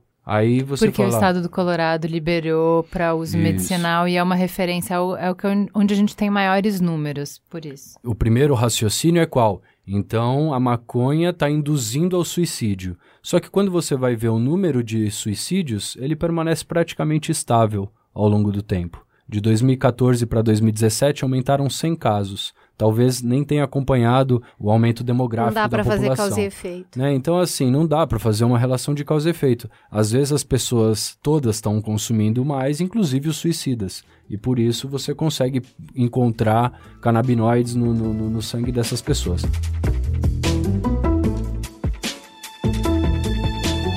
Tem dois tabus que são muito grandes, que interditam o debate, é, na minha opinião, e aí, Renato, você pode me corrigir, fica à vontade, mas que é o que vicia e que causa danos cerebrais. Então, quanto a viciar, a gente já discutiu, olha, vicia menos do que cigarro e do que álcool. Então, essa é a conversa. Sobre danos cerebrais, no próprio relato da nossa ouvinte, ela fala, ah, eu já estava com é, a memória de curto prazo comprometida, enfim, com raciocínio mais lento. Qual é a interferência da maconha no raciocínio e os danos são permanentes? É, a maconha ela não tem efeito neurotóxico, né? Esse efeito de prejuízo de memória operacional ou memória de trabalho é um decorrente da intoxicação aguda dos canabinoides, principalmente do delta-9-THC. A maconha, pelo contrário, ela tem efeito neuroprotetor. Os canabinoides, eles atuam protegendo o dano neuronal em células nervosas, né? Inclusive, ela tem efeito antitumoral. Ela provoca morte dos tumores, principalmente de gliomas, tumores do sistema nervoso central. Então, essa questão de dano, né, se a maconha, ela pode provocar, como a síndrome motivacional, como o prejuízo da memória operacional, são quadros relacionados à intoxicação pelos canabinoides, decorrência do uso e com o tempo, se a pessoa ela para de usar, existem estudos que mostram que em 72 horas você não tem mais eventos é, adversos como prejuízo cognitivo relacionados ao, ao efeito por si da maconha ou dano a longo prazo disso, né? Queria trazer só mais dois pontos, um que ainda não apareceu e outro que eu vou colocar aqui para o debate. Já foi demonstrado que também há um, um prejuízo na condição de perceber deslocamento de espaço-tempo. Então, uma pessoa que está intoxicada pela maconha, ela teria prejuízos ao dirigir. E foi mostrado que aumenta o risco de acidentes de carro em quem está intoxicado. No, no próprio estado do Colorado, isso foi verificado um aumento de pessoas intoxicadas e batendo veículos. Já tem até campanhas, né? A gente acompanha, faz cobertura pelo B9 de premiações de criatividade, festivais de criatividade, e já há alguns anos tem peças premiadas de conscientização de se fumar não dirige.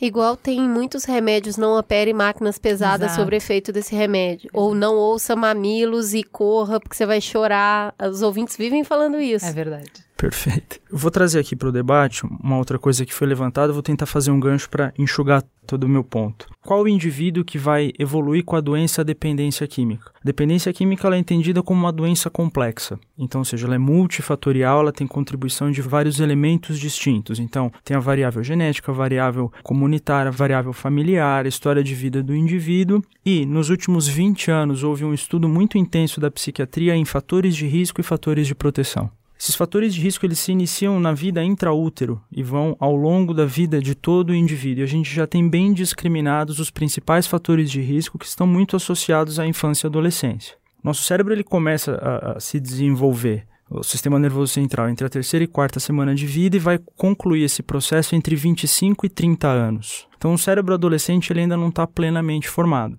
Em cima disso, qual que é um cuidado que a gente tem? Falar sobre o uso de droga em adultos é completamente diferente da gente falar do uso de qualquer substância num adolescente. Por quê? O adolescente que experimenta, ele está muito mais vulnerável a evoluir para a doença dependência química. Então, o dado realmente é esse, quer dizer, para cada uma pessoa que experimenta especificamente a maconha, 1 para 10 que vai desenvolver dependência. Mas se a gente olha para a adolescência, isso cai bastante, cai para 1 para 6. A regulamentação de drogas uh, seria uma saída inteligente, né?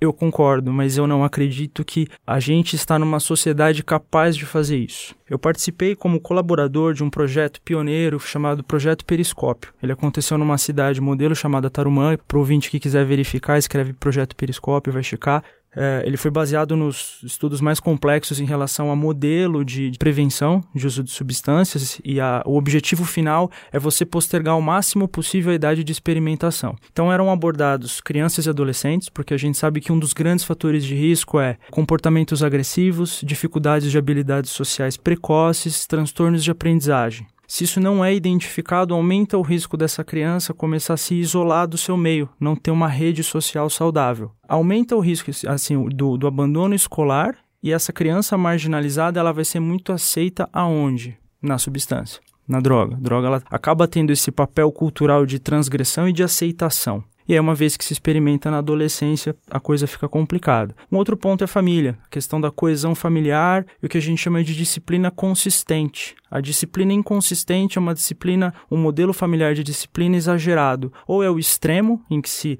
agride, se pune, se critica demais, ou é o contrário. Às vezes, dentro de uma mesma família, tem, por exemplo, a mãe que critica e bate demais e o pai que é completamente omisso e não apresenta nenhuma regra, limite ou norma. Dito isso, Teve um levantamento bem curioso desse estudo quando eu estava lá, desse projeto, e era um teste muito simples. Eles falavam para adolescentes, meninos e meninas: olha, vá até aquele bar e peça uma cerveja. Em torno de umas duas semanas antes, eles iam até o dono do bar e falavam: olha, existe uma lei que não é permitido vender álcool para menores de idade, ok? Ok. Passadas duas semanas, ia o adolescente lá. O índice de sucesso em adquirir álcool entre meninos foi em torno de 90% e de meninas praticamente 100%. Então, assim, nada me faz acreditar que o Estado e a nossa sociedade vai conseguir uma regulamentação saudável e que proteja crianças e adolescentes. Realmente, você falar de uma pessoa que experimenta maconha depois dos 25 anos é absolutamente outra conversa em relação a quem experimenta com 12, 15 anos. Então, esse é um ponto que eu, que eu trago para discussão. O outro, no caso da nicotina, existia uma indústria e um lobby muito potentes que por mais de 40 anos vendeu duas ideias. A primeira, o cigarro não faz mal. Houve uma batalha muito grande envolvendo jornalistas, comunidades médicas, meios civis, para que se comprovasse, se divulgasse, divulgassem os dados de que, olha, o cigarro faz mal. E foi uma batalha maior ainda para a gente conseguir criar leis restritivas. Né? Eu, me lembro quando eu era menino, as pessoas fumavam dentro do cinema, fumavam dentro de restaurantes, fumavam em qualquer lugar.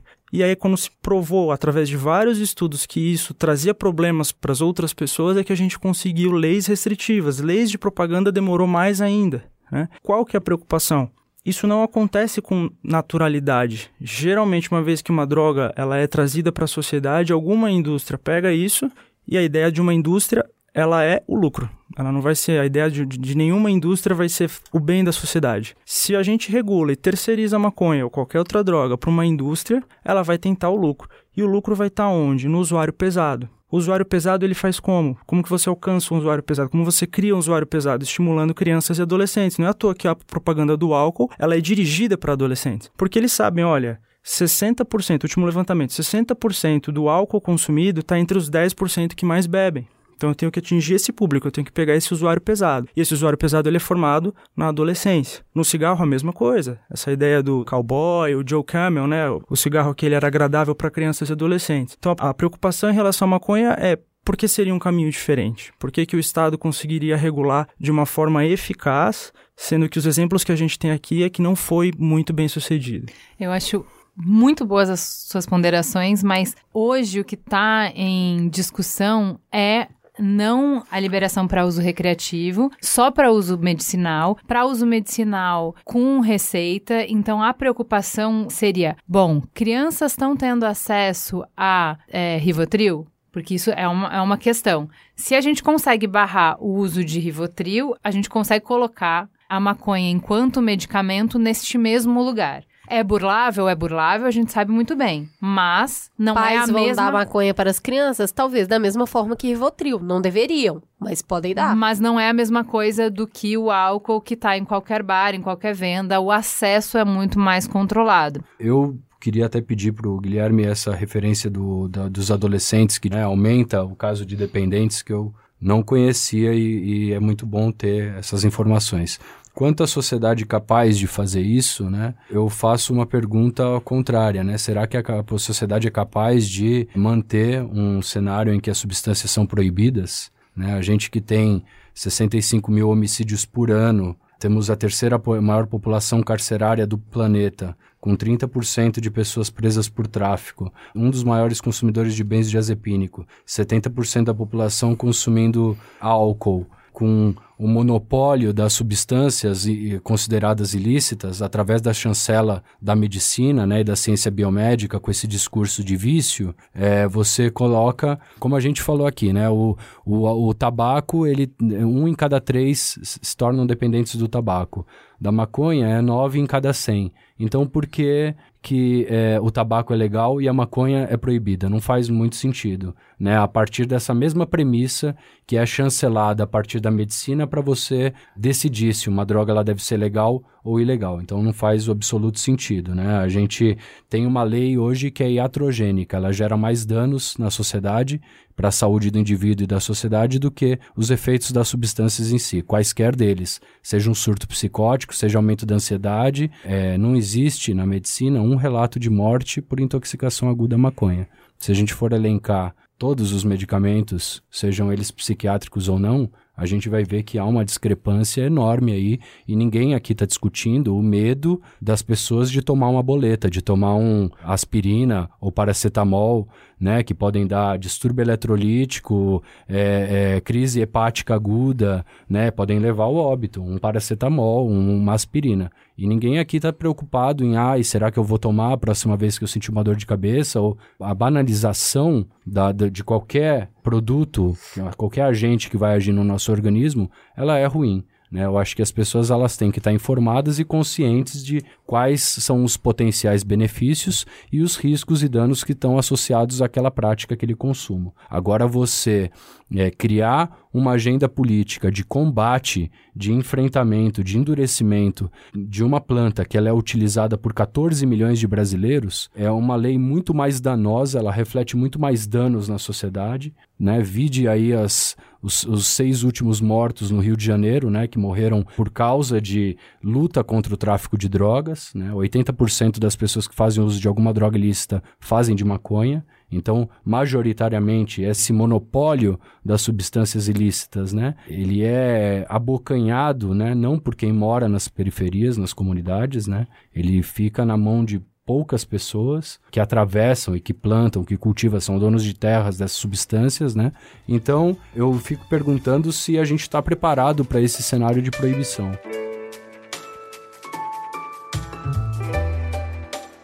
A gente já falou da questão moral, a gente já falou da questão médica, e o único tripé que, que tá faltando e que, na minha opinião, é o que tá fazendo a balança mudar, o fiel da balança mudar agora, é a questão econômica. Então, usando os dados do Colorado, do que foi, ao mesmo tempo, foi feito de receita a partir do momento em que você libera o consumo, libera a venda, regulariza a venda, né?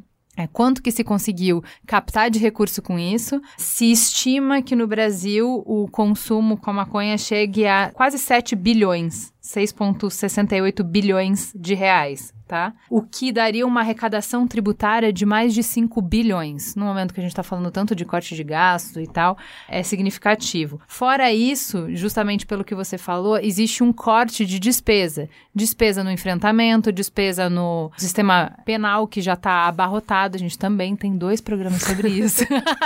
tá difícil, tá difícil. Mas é que assim, é, é, o impacto em termos de custo e, e em termos de receita, o impacto econômico é significativo. E eu não estou falando no Brasil, não estou falando que é uma questão que no Brasil está sendo movida pelo dinheiro. Nos Estados Unidos, um festival que a gente vai cobrir todos os anos de inovação, ele funciona por verticais. esse ano tinha uma vertical exclusiva de maconha. É o negócio da maconha. Então, isso no mundo inteiro, já o, o que a maconha está movimentando em termos de economia, em termos de produto, em termos de ciência, de medicina. Então, é um potencial de criação, de inovação, de criar produto mesmo e de gerar economia grande demais para deixar na mão de um monopólio, para deixar na mão de poucas pessoas. Então, isso também é um argumento muito forte para que se regularize a compra e venda. Então, se tem um, um argumento que é super antigo que é, enquanto existir demanda, existirá oferta. Não adianta. Então é melhor que a gente regularize isso, é o que você falou. Ah, se 80% do consumo de drogas ilícitas é maconha, a gente está falando de você desestruturar completamente o business plan o plano de negócio dos cartéis a partir do momento que a gente começa a falar de regularizar a maconha. Então, eu não sei se é, o impacto é tão proporcional, porque a gente sabe que quem vai ter o dinheiro para consumir essa droga legalizada não Exato. são as pessoas hoje que estão consumindo não, ou não somente essas pessoas que estão consumindo. Eu acho que desbaratinar é uma boa palavra, perde potencial de estrutura, de consumo. Porque por que, que eu vou fumar uma maconha prensada com sei lá o quê se eu tiver grana, porque aí eu vou precisar ter, para comprar uma maconha que foi plantada corretamente, que ela não tem fungo, que ela tem uma ótima qualidade. Então, assim, quem tem dinheiro vai consumir uma maconha melhor, quem não tem vai continuar consumindo uma maconha de baixa qualidade, que inclusive traz doenças associadas pela forma como ela é armazenada. Então, assim, não resolve um problema, mas eu entendo que a gente passa a ter outros tipos e dimensões desse mesmo problema. A gente vai ter pelo menos conversas novas na mesa, né, de organização social a partir de uma estrutura que hoje está pendurada nesse eixo que é o tráfico, que é todo o problema que a gente tem com drogas. Eu queria primeiro trazer os pontos de concordância, tá? Com, Muito uh... mamileiro ele, hein? É. Trabalhado na mamilândia.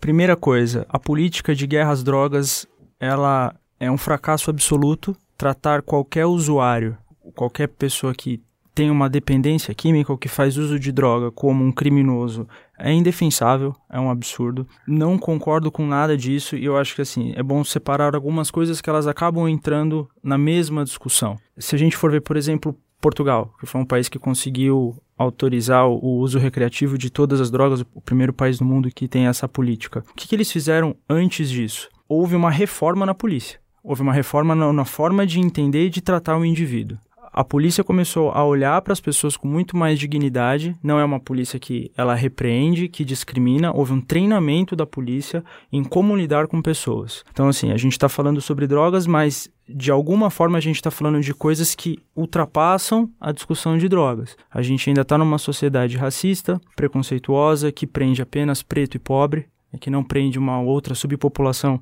que faça uso de drogas. Então, a guerra às drogas é algo que realmente não funciona, que não é eficaz. Agora, a legalização de uma droga, ela não é um bom negócio social no quesito dinheiro. Por exemplo, os dados que a gente tem do álcool, para cada um real que você arrecada de imposto, você gasta 10 com tratamento. A sociedade perde 10, e de várias formas. Doenças crônicas, acidentes automobilísticos, dias que uma pessoa fica sem trabalhar, aposentadorias precoces, óbitos, acidentes de carro, é, tentativas de suicídio, agressões. Então, a conta que a gente tem para cada um real arrecadado, a gente gasta 10 em, em tratamento. Para nicotina é um pouco menos, mas ainda assim, se eu não estou enganado, é 1 para 8.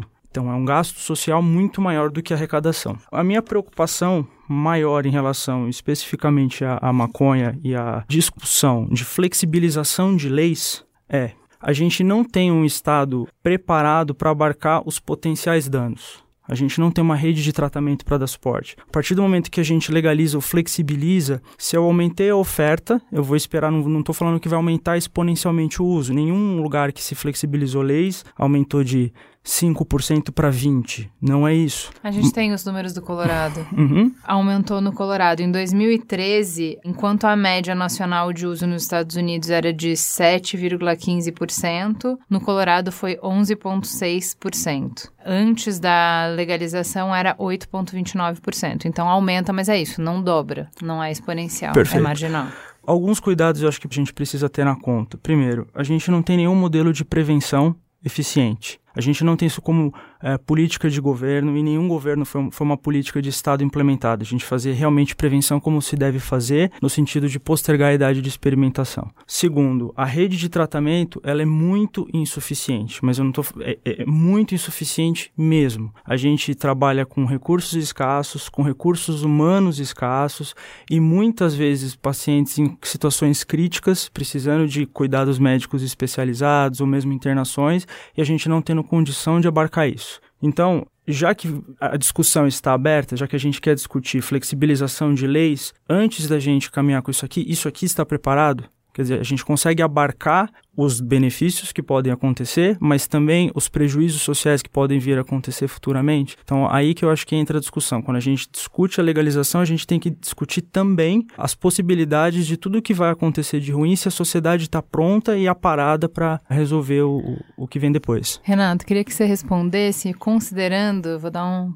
plot twist aqui. A gente, o tempo inteiro eu tô tentando falar, não, mas a gente não tá falando do uso recreativo, a gente tá falando do uso medicinal, a gente tá falando daquele cara que o pai tem câncer, daquela mulher que a mãe tem Alzheimer, a gente tá falando desse uso. Porém, vamos usar o exemplo da Califórnia, em que a gente sabe que a partir do momento que foi é, liberado o uso medicinal, todo mundo que queria usar para uso recreativo conseguia a receita para fazer o uso medicinal. Então vamos considerar que o desvio que existe quando você libera o uso medicinal é que automaticamente uma boa parcela, não toda, mas uma boa parcela da população passa a ter acesso ao uso recreativo também. É, vamos considerar como um efeito colateral. Se isso é um efeito colateral possível, nessa provocação que o Guilherme está trazendo, ó, vamos nos preparar. Se a gente está discutindo seriamente liberar, a gente tem que se preparar para isso. Um efeito colateral possível é que muito mais gente vai ter acesso para uso recreativo.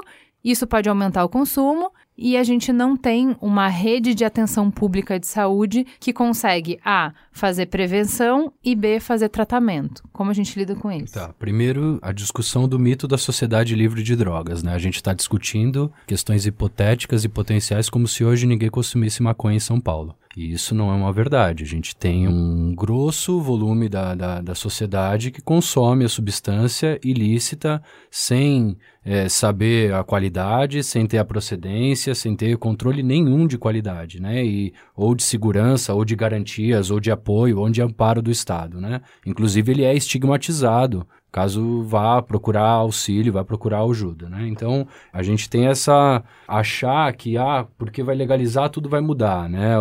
A Califórnia legalizou o, o acesso para fins terapêuticos em 96 e só em 2010 conseguiu legalizar para o uso adulto. Então, antes disso, obviamente, havia uma permissividade, uma facilidade. Eu, todo mundo conhece um amigo que foi para a Califórnia, fez carteirinha e comprou uma maconha é, medical. Só que o que, que é pior, né? Na, o cara ele comprar uma maconha, é esse tipo de preocupação que impede com que as pessoas que de fato precisam acessar o produto não tenham, por causa do desvio de finalidade.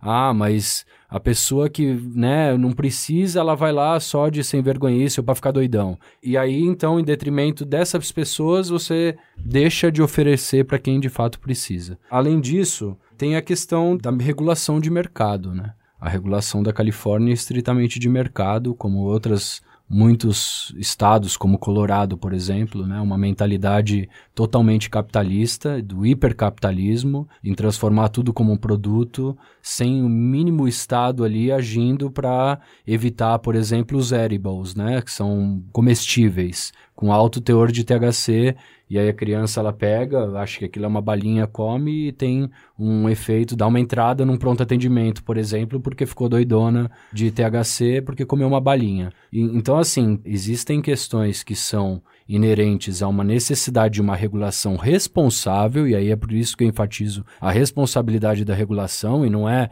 deixar na mão do livre mercado ou deixar na mão de um Estado que é influenciado pelo lobby né, da indústria do álcool, por exemplo, né? Então é de fato ter uma, um, uma preocupação em, em, permitir com que as pessoas que precisam para fins terapêuticos tenham acesso, né? E talvez tirar da ótica do, do comércio seja uma possibilidade né, de é, uma regulação, assim como o Uruguai fez, por exemplo, né, controla os teores de canabinoides, subsidia as empresas licenciadas para você proteger o valor da maconha, deixar ele em um dólar o grama, né, para de fato concorrer e quebrar os mercados ilícitos, né. Queria falar que Portugal não legalizou, né, não permite o uso recreativo, ele descriminalizou aporte para uso pessoal, né, e, e, e a ideia não é liberar a maconha, é regular de uma maneira responsável, é por isso que eu me atenho às palavras, ao rigor das palavras, de do que, que a gente está falando, se é uso terapêutico, se é uso social, uso adulto,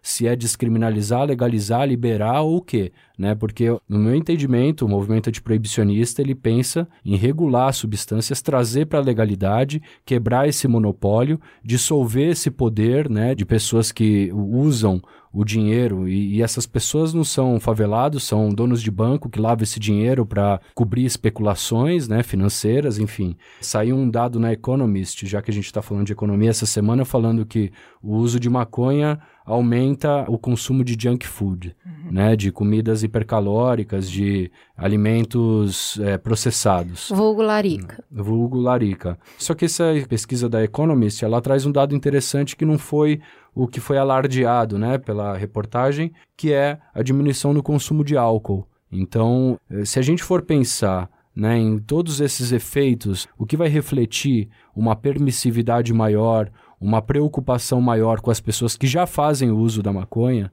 né, trazer elas, desmarginalizar elas, reparar socialmente as pessoas que foram afetadas pela política proibicionista, né, anistiar quem está preso, formar essas pessoas, inclusive incluir no mercado de trabalho, relacionado ou não né, à substância, mas que de certa forma se preocupe em reparar. Talvez é o que o estado do Illinois que é o, foi o último a legalizar o uso adulto da maconha nos Estados Unidos, quer fazer, né? Pelo menos foi essa a proposta deles, que é uma legalização com reparação. Né? Então o Estado ele tem que ser ativo aí tanto no controle do mercado que é incontrolável, né, quanto e de fato, né, o nosso Estado é temeroso, né, eu tendo a concordar que a gente não tem mais Estado no Brasil hoje em dia, né, está totalmente despreparado esse governo que está aí fazendo o que está fazendo, que entra na mentalidade da regulação pelo capital, né, e eu acho que isso pode ser ruim mesmo. E aí eu, eu fico pensando assim, né, que país que teve essa experiência? Nenhum, né? O Canadá está tendo agora,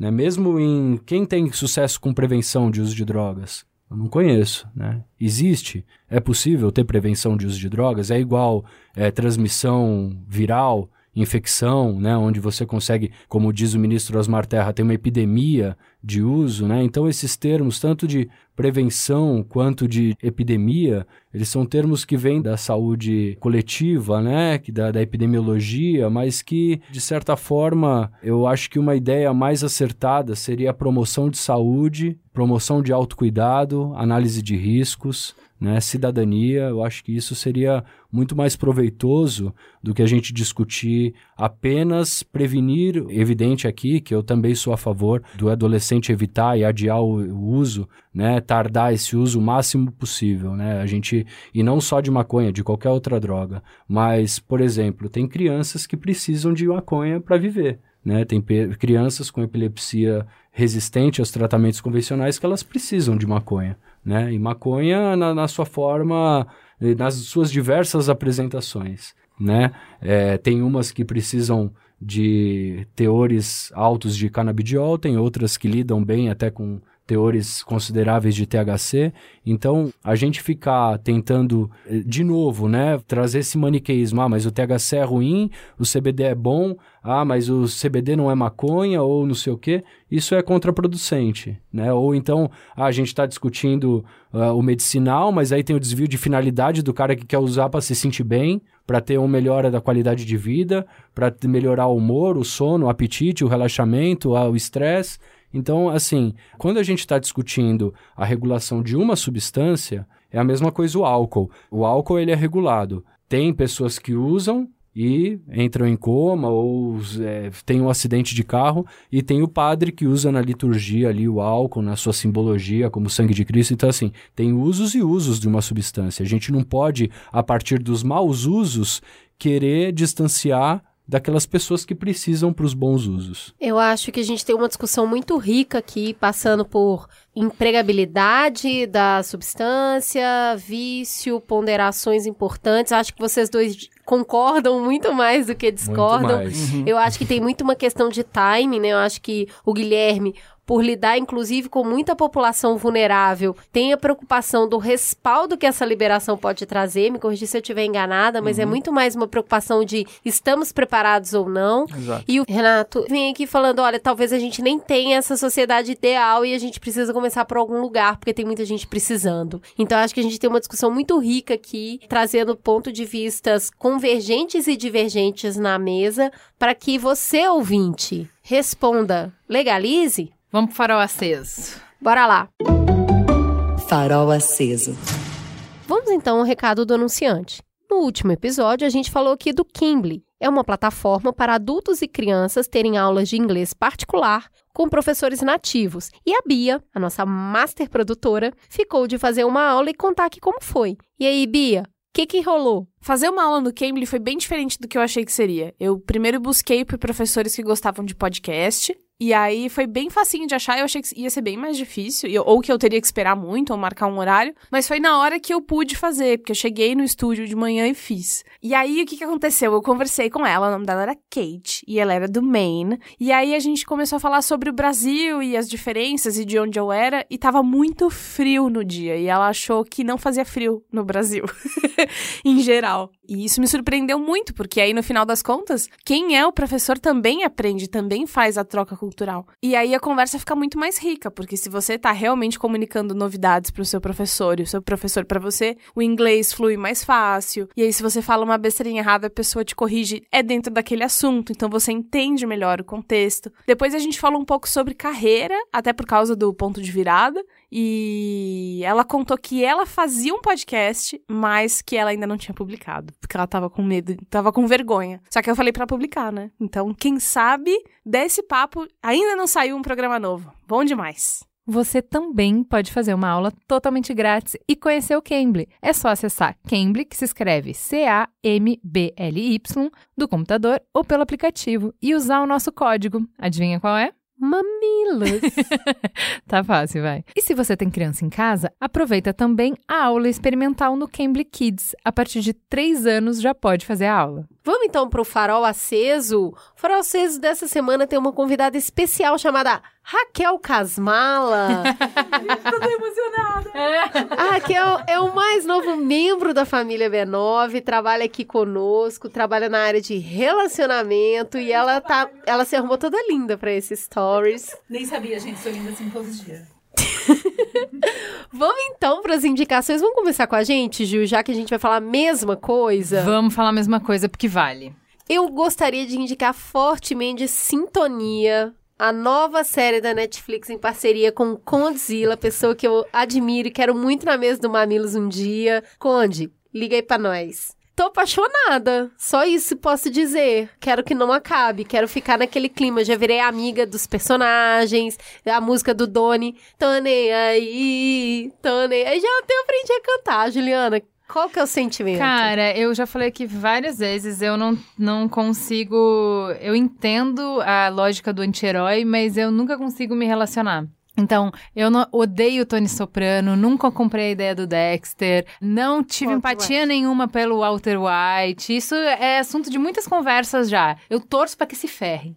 É, mas esses três, eu não sei se é por serem jovens, não sei, não sei se eles são muito carismáticos, se a história é muito bem contada. Eu torço muito por eles, adorei, adorei a construção. A amizade entre os três é, É muito, muito linda, bonita. o carinho que eles têm. Muito. A história do pai do Doni com ele, da enfim, eu adorei a série, é muito legal e é super curtinha, são só seis episódios, vai lá ver. Assistam, cantem, dancem, entendam um pouco mais de uma realidade muito. Cara, tem cenas emblemáticas. Eu cheguei falando isso com a Juliana. Você já assistiu o episódio tal? Que eu vou te contar uma cena que é muito isso que acontece. Quando o filho na periferia anda em má companhia, a mãe lá bater na má companhia. E é uma coisa muito característica, assim, de vida em comunidade periférica e várias outras coisas. O linguajar em São Paulo, na periferia, é muito diferente. Eu ri muito de uma pessoa que colocou no Twitter assim: olha os, os cariocas descobrindo que existe gíria fora do Rio. muito divertido. A série tá ótima, muito legal mesmo. Recomendamos Sintonia na Netflix. E eu tenho mais uma dica. Eu tô muito apaixonada por um livro que eu fiquei mandando vários trechos pra Cris, muito louca, mandando print de tela. lendo, lendo pela metade. E eu falei para ela que eu quero muito comprar para dar pro AG, mas é, esse livro tá esgotado. Eu fui em livraria, não tem mais. Realmente só tem livro digital, chama A Ausência que Seremos, do Hector Abad. Vai falar sobre a vida de um médico sanitarista colombiano que foi morto por disputa política. Que livro lindo! Que livro lindo. Acho que a primeira coisa, assim, na primeira dimensão, a gente fala no, aqui no Mamilos que a gente fala muito pouco sobre a América Latina e que a gente acha que os nossos problemas são só nossos e que a gente que inventou e que é tudo muito particular. E ler um livro que se passa na Colômbia com um arco, tipo Years and Years, tá? Então é, é a história dessa família durante 40 anos. Você vai vendo como pano de fundo a história da Colômbia.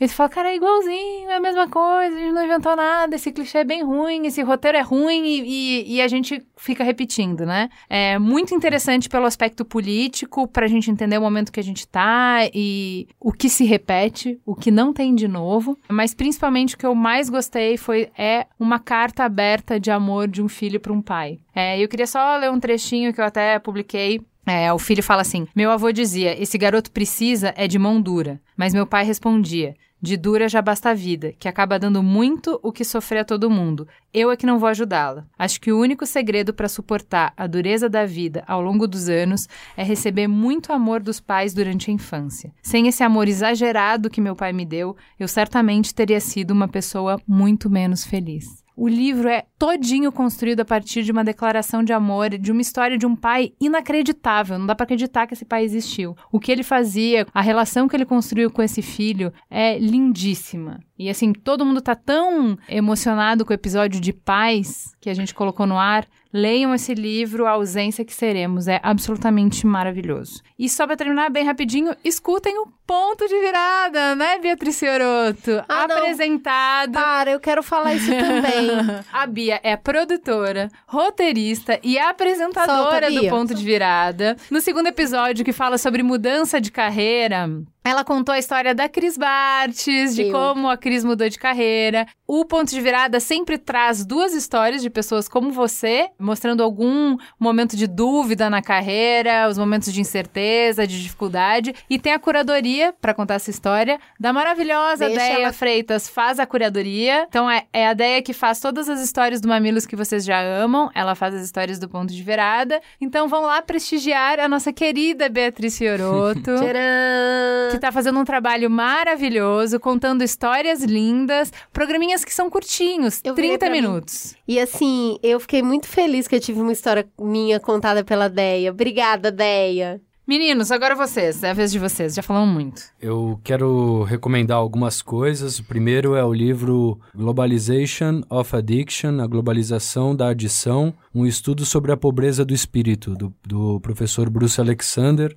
Esse livro ele aponta o culpado das compulsividades, eu não vou dar spoiler, mas eu recomendo a todos para entender que o problema não é a substância, né? O culpado das compulsividades não são as substâncias é, psicotrópicas, e sim a nossa condição social. Além disso, no fim de semana agora, 24 e 25, é, vai rolar o curso da Cultive, que é a Associação Cannabis e Saúde, é o quinto curso de cultivo e redução de danos na, da Cultive, que vai rolar no Teatro Sérgio Cardoso é, o dia todo com inúmeros palestrantes. Também aproveito para recomendar tanto as publicações do CEBRID, que é o Centro Brasileiro de Informações sobre Drogas Psicotrópicas, quanto da Plataforma Brasileira de Política de Drogas, e tem inúmeras publicações, inúmeras produções, né? A gente fez um filme agora chamado Estado de Proibição, que conta a história de mães e a relação, a proximidade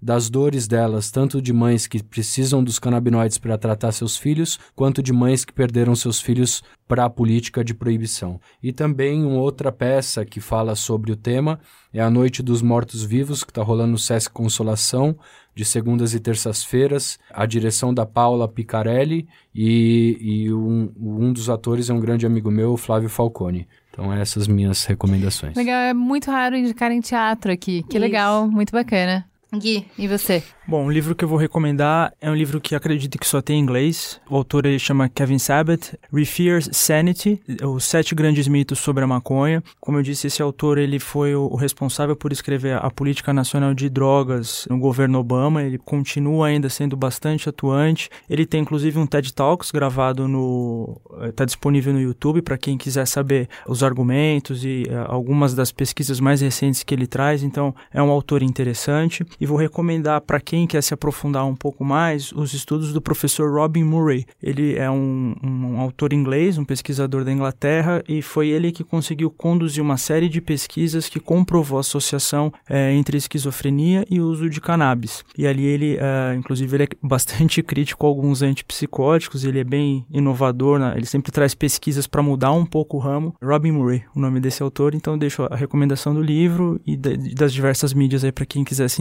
mais sobre o assunto. Muito bem, temos. Temos, vamos então para o, a parte final deste programa, que só nós duas, né, Jujuca? Fala que eu te escuto. Fala que te escuto. Vamos pro recado da Farm então. A Farb se inspira muito na natureza para criar suas roupas e estampas e por isso resolveu se unir ao movimento A Moda pela Água.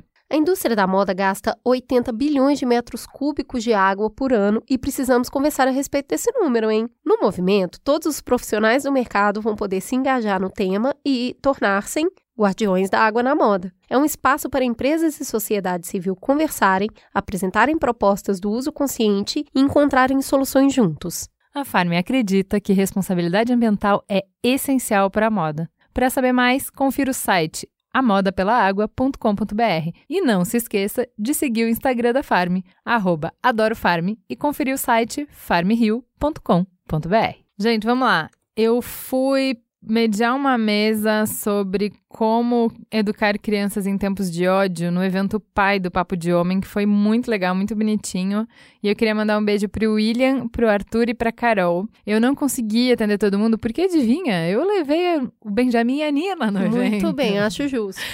Porque era fim de semana, eu já passo a semana inteira longe deles, enfim. Levei, queria mandar um beijão pro Thiago Queiroz, que ficou cuidando deles enquanto eu fazia o, Justíssimo. o, né? Eu falei, gente, se não tiver alguém num evento de pai para cuidar de duas crianças, não sei mais onde vai ter.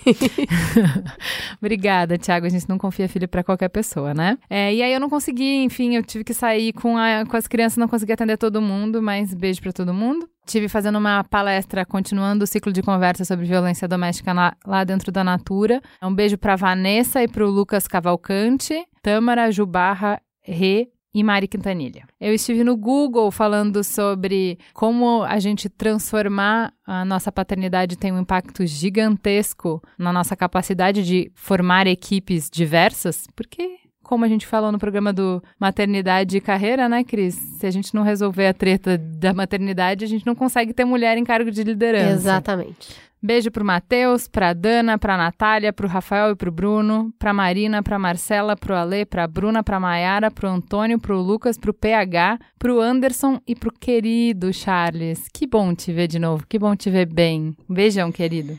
Como eu não sou tão disciplinada quanto a Juliana, peço mais uma vez desculpa e mandar um beijo para todo mundo que me deu um beijo. E eu anotei um nome. Um beijo para Tássia Moro, do Cine Belas Artes. Quem anotou, na verdade, foi a Raquel Casmala. Tássia, a gente ficou tão feliz com o carinho, caminhão de carinho que você mandou pra gente. Obrigada. Também quero mandar um beijo especial pra Renatinha da equipe Mamãe e Bebê da Natura, que me convidou para fazer um trabalho barra, venha se divertir com seu bebê. E a gente fez juntos um vídeo para lançamento da Mamãe Bebê Cara, que lindo que ficou. Eu fiquei tão feliz de poder registrar esse momento da minha vida de um jeito tão bonito que ficou a campanha de lançamento, sabe? Uma bebezada junto. Foi emocionante. Obrigada, Renatinha. Fiquei muito feliz. E se você tiver afim de assistir o vídeo, ele tá nas redes sociais da Natura, tá no YouTube. E tô eu toda cirandeira lá, toda trabalhada na amamentação. E a moça feliz da vida, brincalhão. Foi uma delícia. Obrigada. Vamos pro Fala Que Eu Discuto, então. O que, que aconteceu essa semana, Mamília? Assim, a gente sabe que vocês têm uma capacidade de, de, pregar a palavra do Mamilos em todo lugar, mas dessa vez, olha aí, os mamileiros foram longe demais. Muito. gente, a gente não conseguia chegar nas nossas mentions e, e ver o que, que vocês estavam falando do programa, porque tinha, assim, umas mil pessoas indicando Mamilos pro Marcelo D2. Considerando que a gente tinha um programa sobre a maconha, eu achei muito acertado. Foi. Uma sincronicidade, Foi. gente. Duas sincronicidades. Primeiro, todo mundo indicando pro D2 ouvir, e eu acho que essa semana vai ser, ele não vai conseguir escapar. Marcelo D2 é isso, é, mantenha o respeito e dê play no Mamilos. E também a gente pediu para pôr fogo na Amazônia, pra Anitta escutar o Mamilos de Mudanças Climáticas. Explica isso aí, Juliana. Aconteceu, de repente começou um monte de gente mandar, gente, para tudo, que o Mamilos está no Stories da Anitta, para milhões de pessoas, finalmente as pessoas vão nos escutar. Sabe aquele nosso sonho de, vocês sempre escrevem isso, gente, eu queria que o Mamilos tocasse no Jornal Nacional. Na Voz do Brasil. Na Voz do Brasil. Então agora que a Anitta falou, as pessoas vão escutar.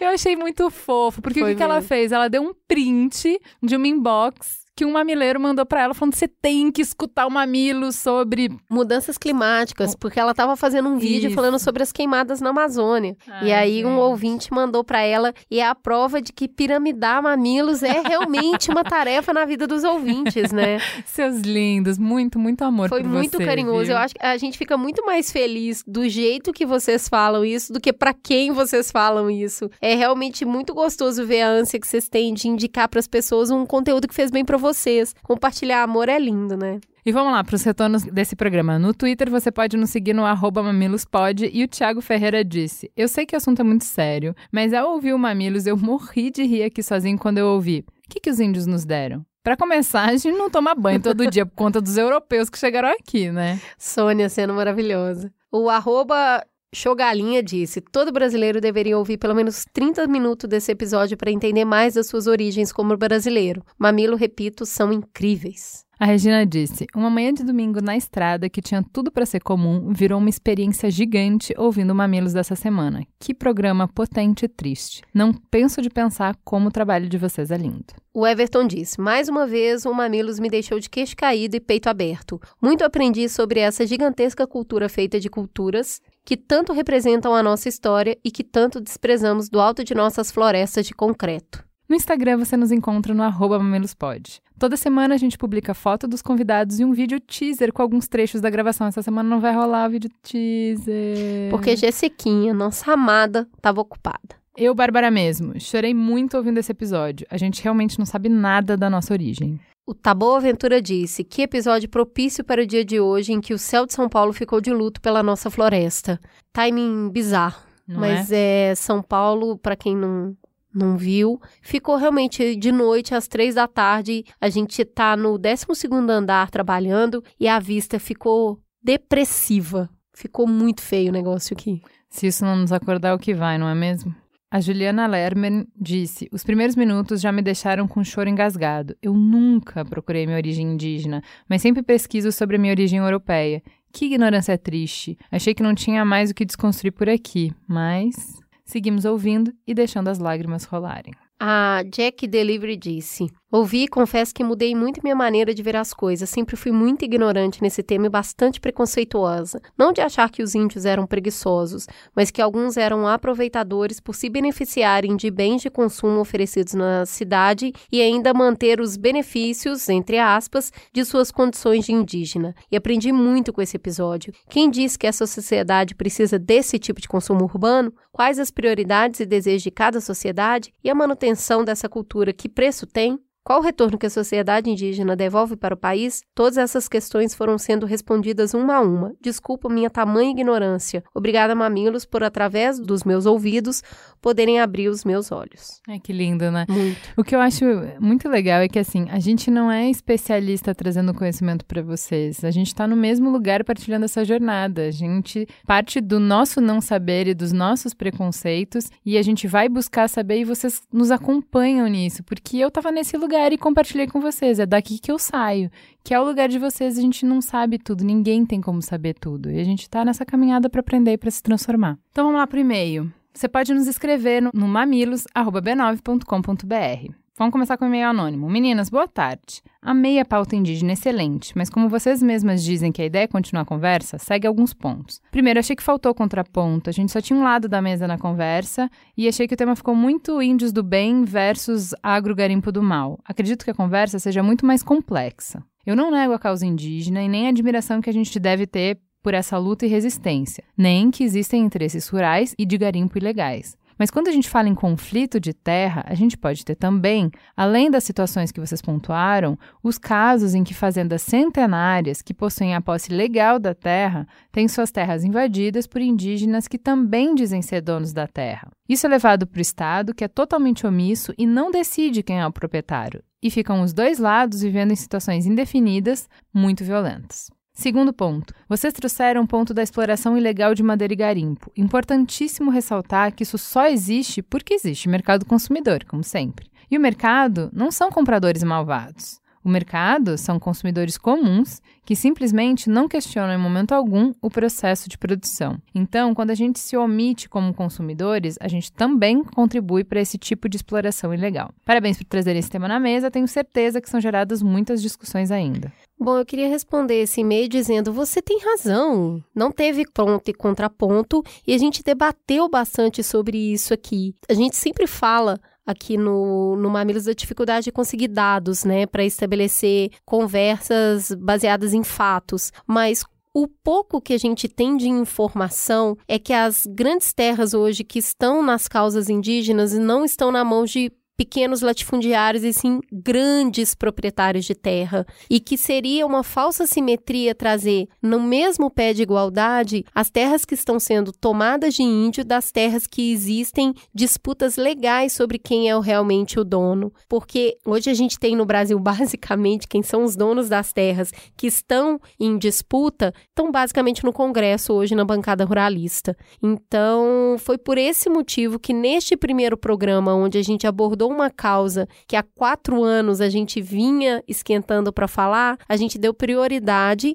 para a fala da maioria que está sofrendo essa opressão, mas sim precisamos aprofundar mais esse assunto, não só na parte de trazer o contraponto das terras, como também da parte de consumo, que é o segundo ponto que você colocou. Mas me lembra muito também o que a Juliana disse num, num outro Mamilos, que eu não vou lembrar qual, que é a gente precisa conversar sobre a origem dos produtos. Como que eu consigo seguir a origem de tudo que eu consumo e que aí entra muito um trabalho de confiança em algumas marcas, as marcas que a gente escolhe consumir, porque se a gente for olhar de tudo, ou a gente para de consumir ou a gente fica maluco. Então existe um processo aí que a gente realmente precisa aprofundar, que é transparência, escolha e consciência. Um outro mamilos aí, né, Juliana? Isso mesmo. Mais um e-mail anônimo. Vou relatar aqui o que vivi por quatro anos. Quero apenas mostrar um lado triste em relação a alguns indígenas. Sou paulista, porém morei quatro anos numa cidade do interior do Mato Grosso. Isso por volta de 2004.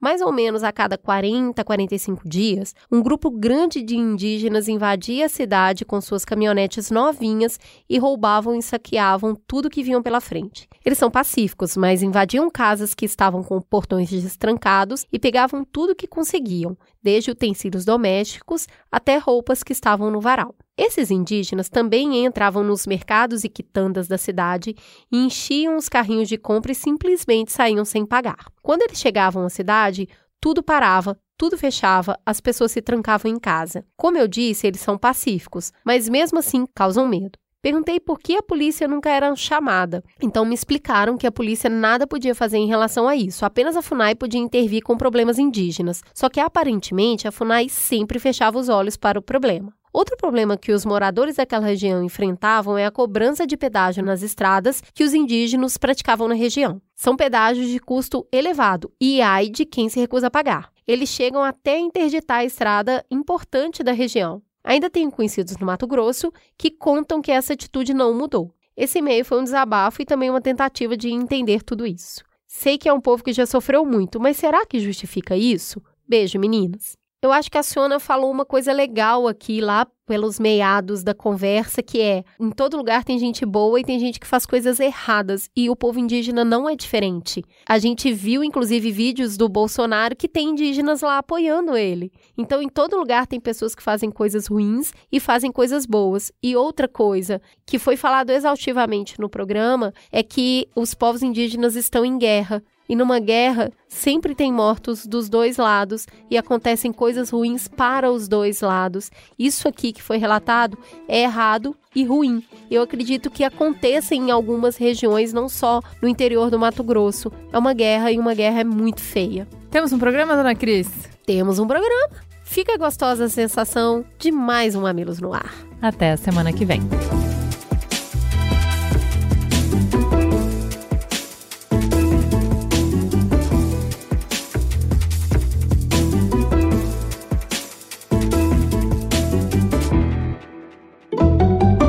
Mamilos. Jornalismo de peito aberto. Este podcast foi editado pela Maremoto.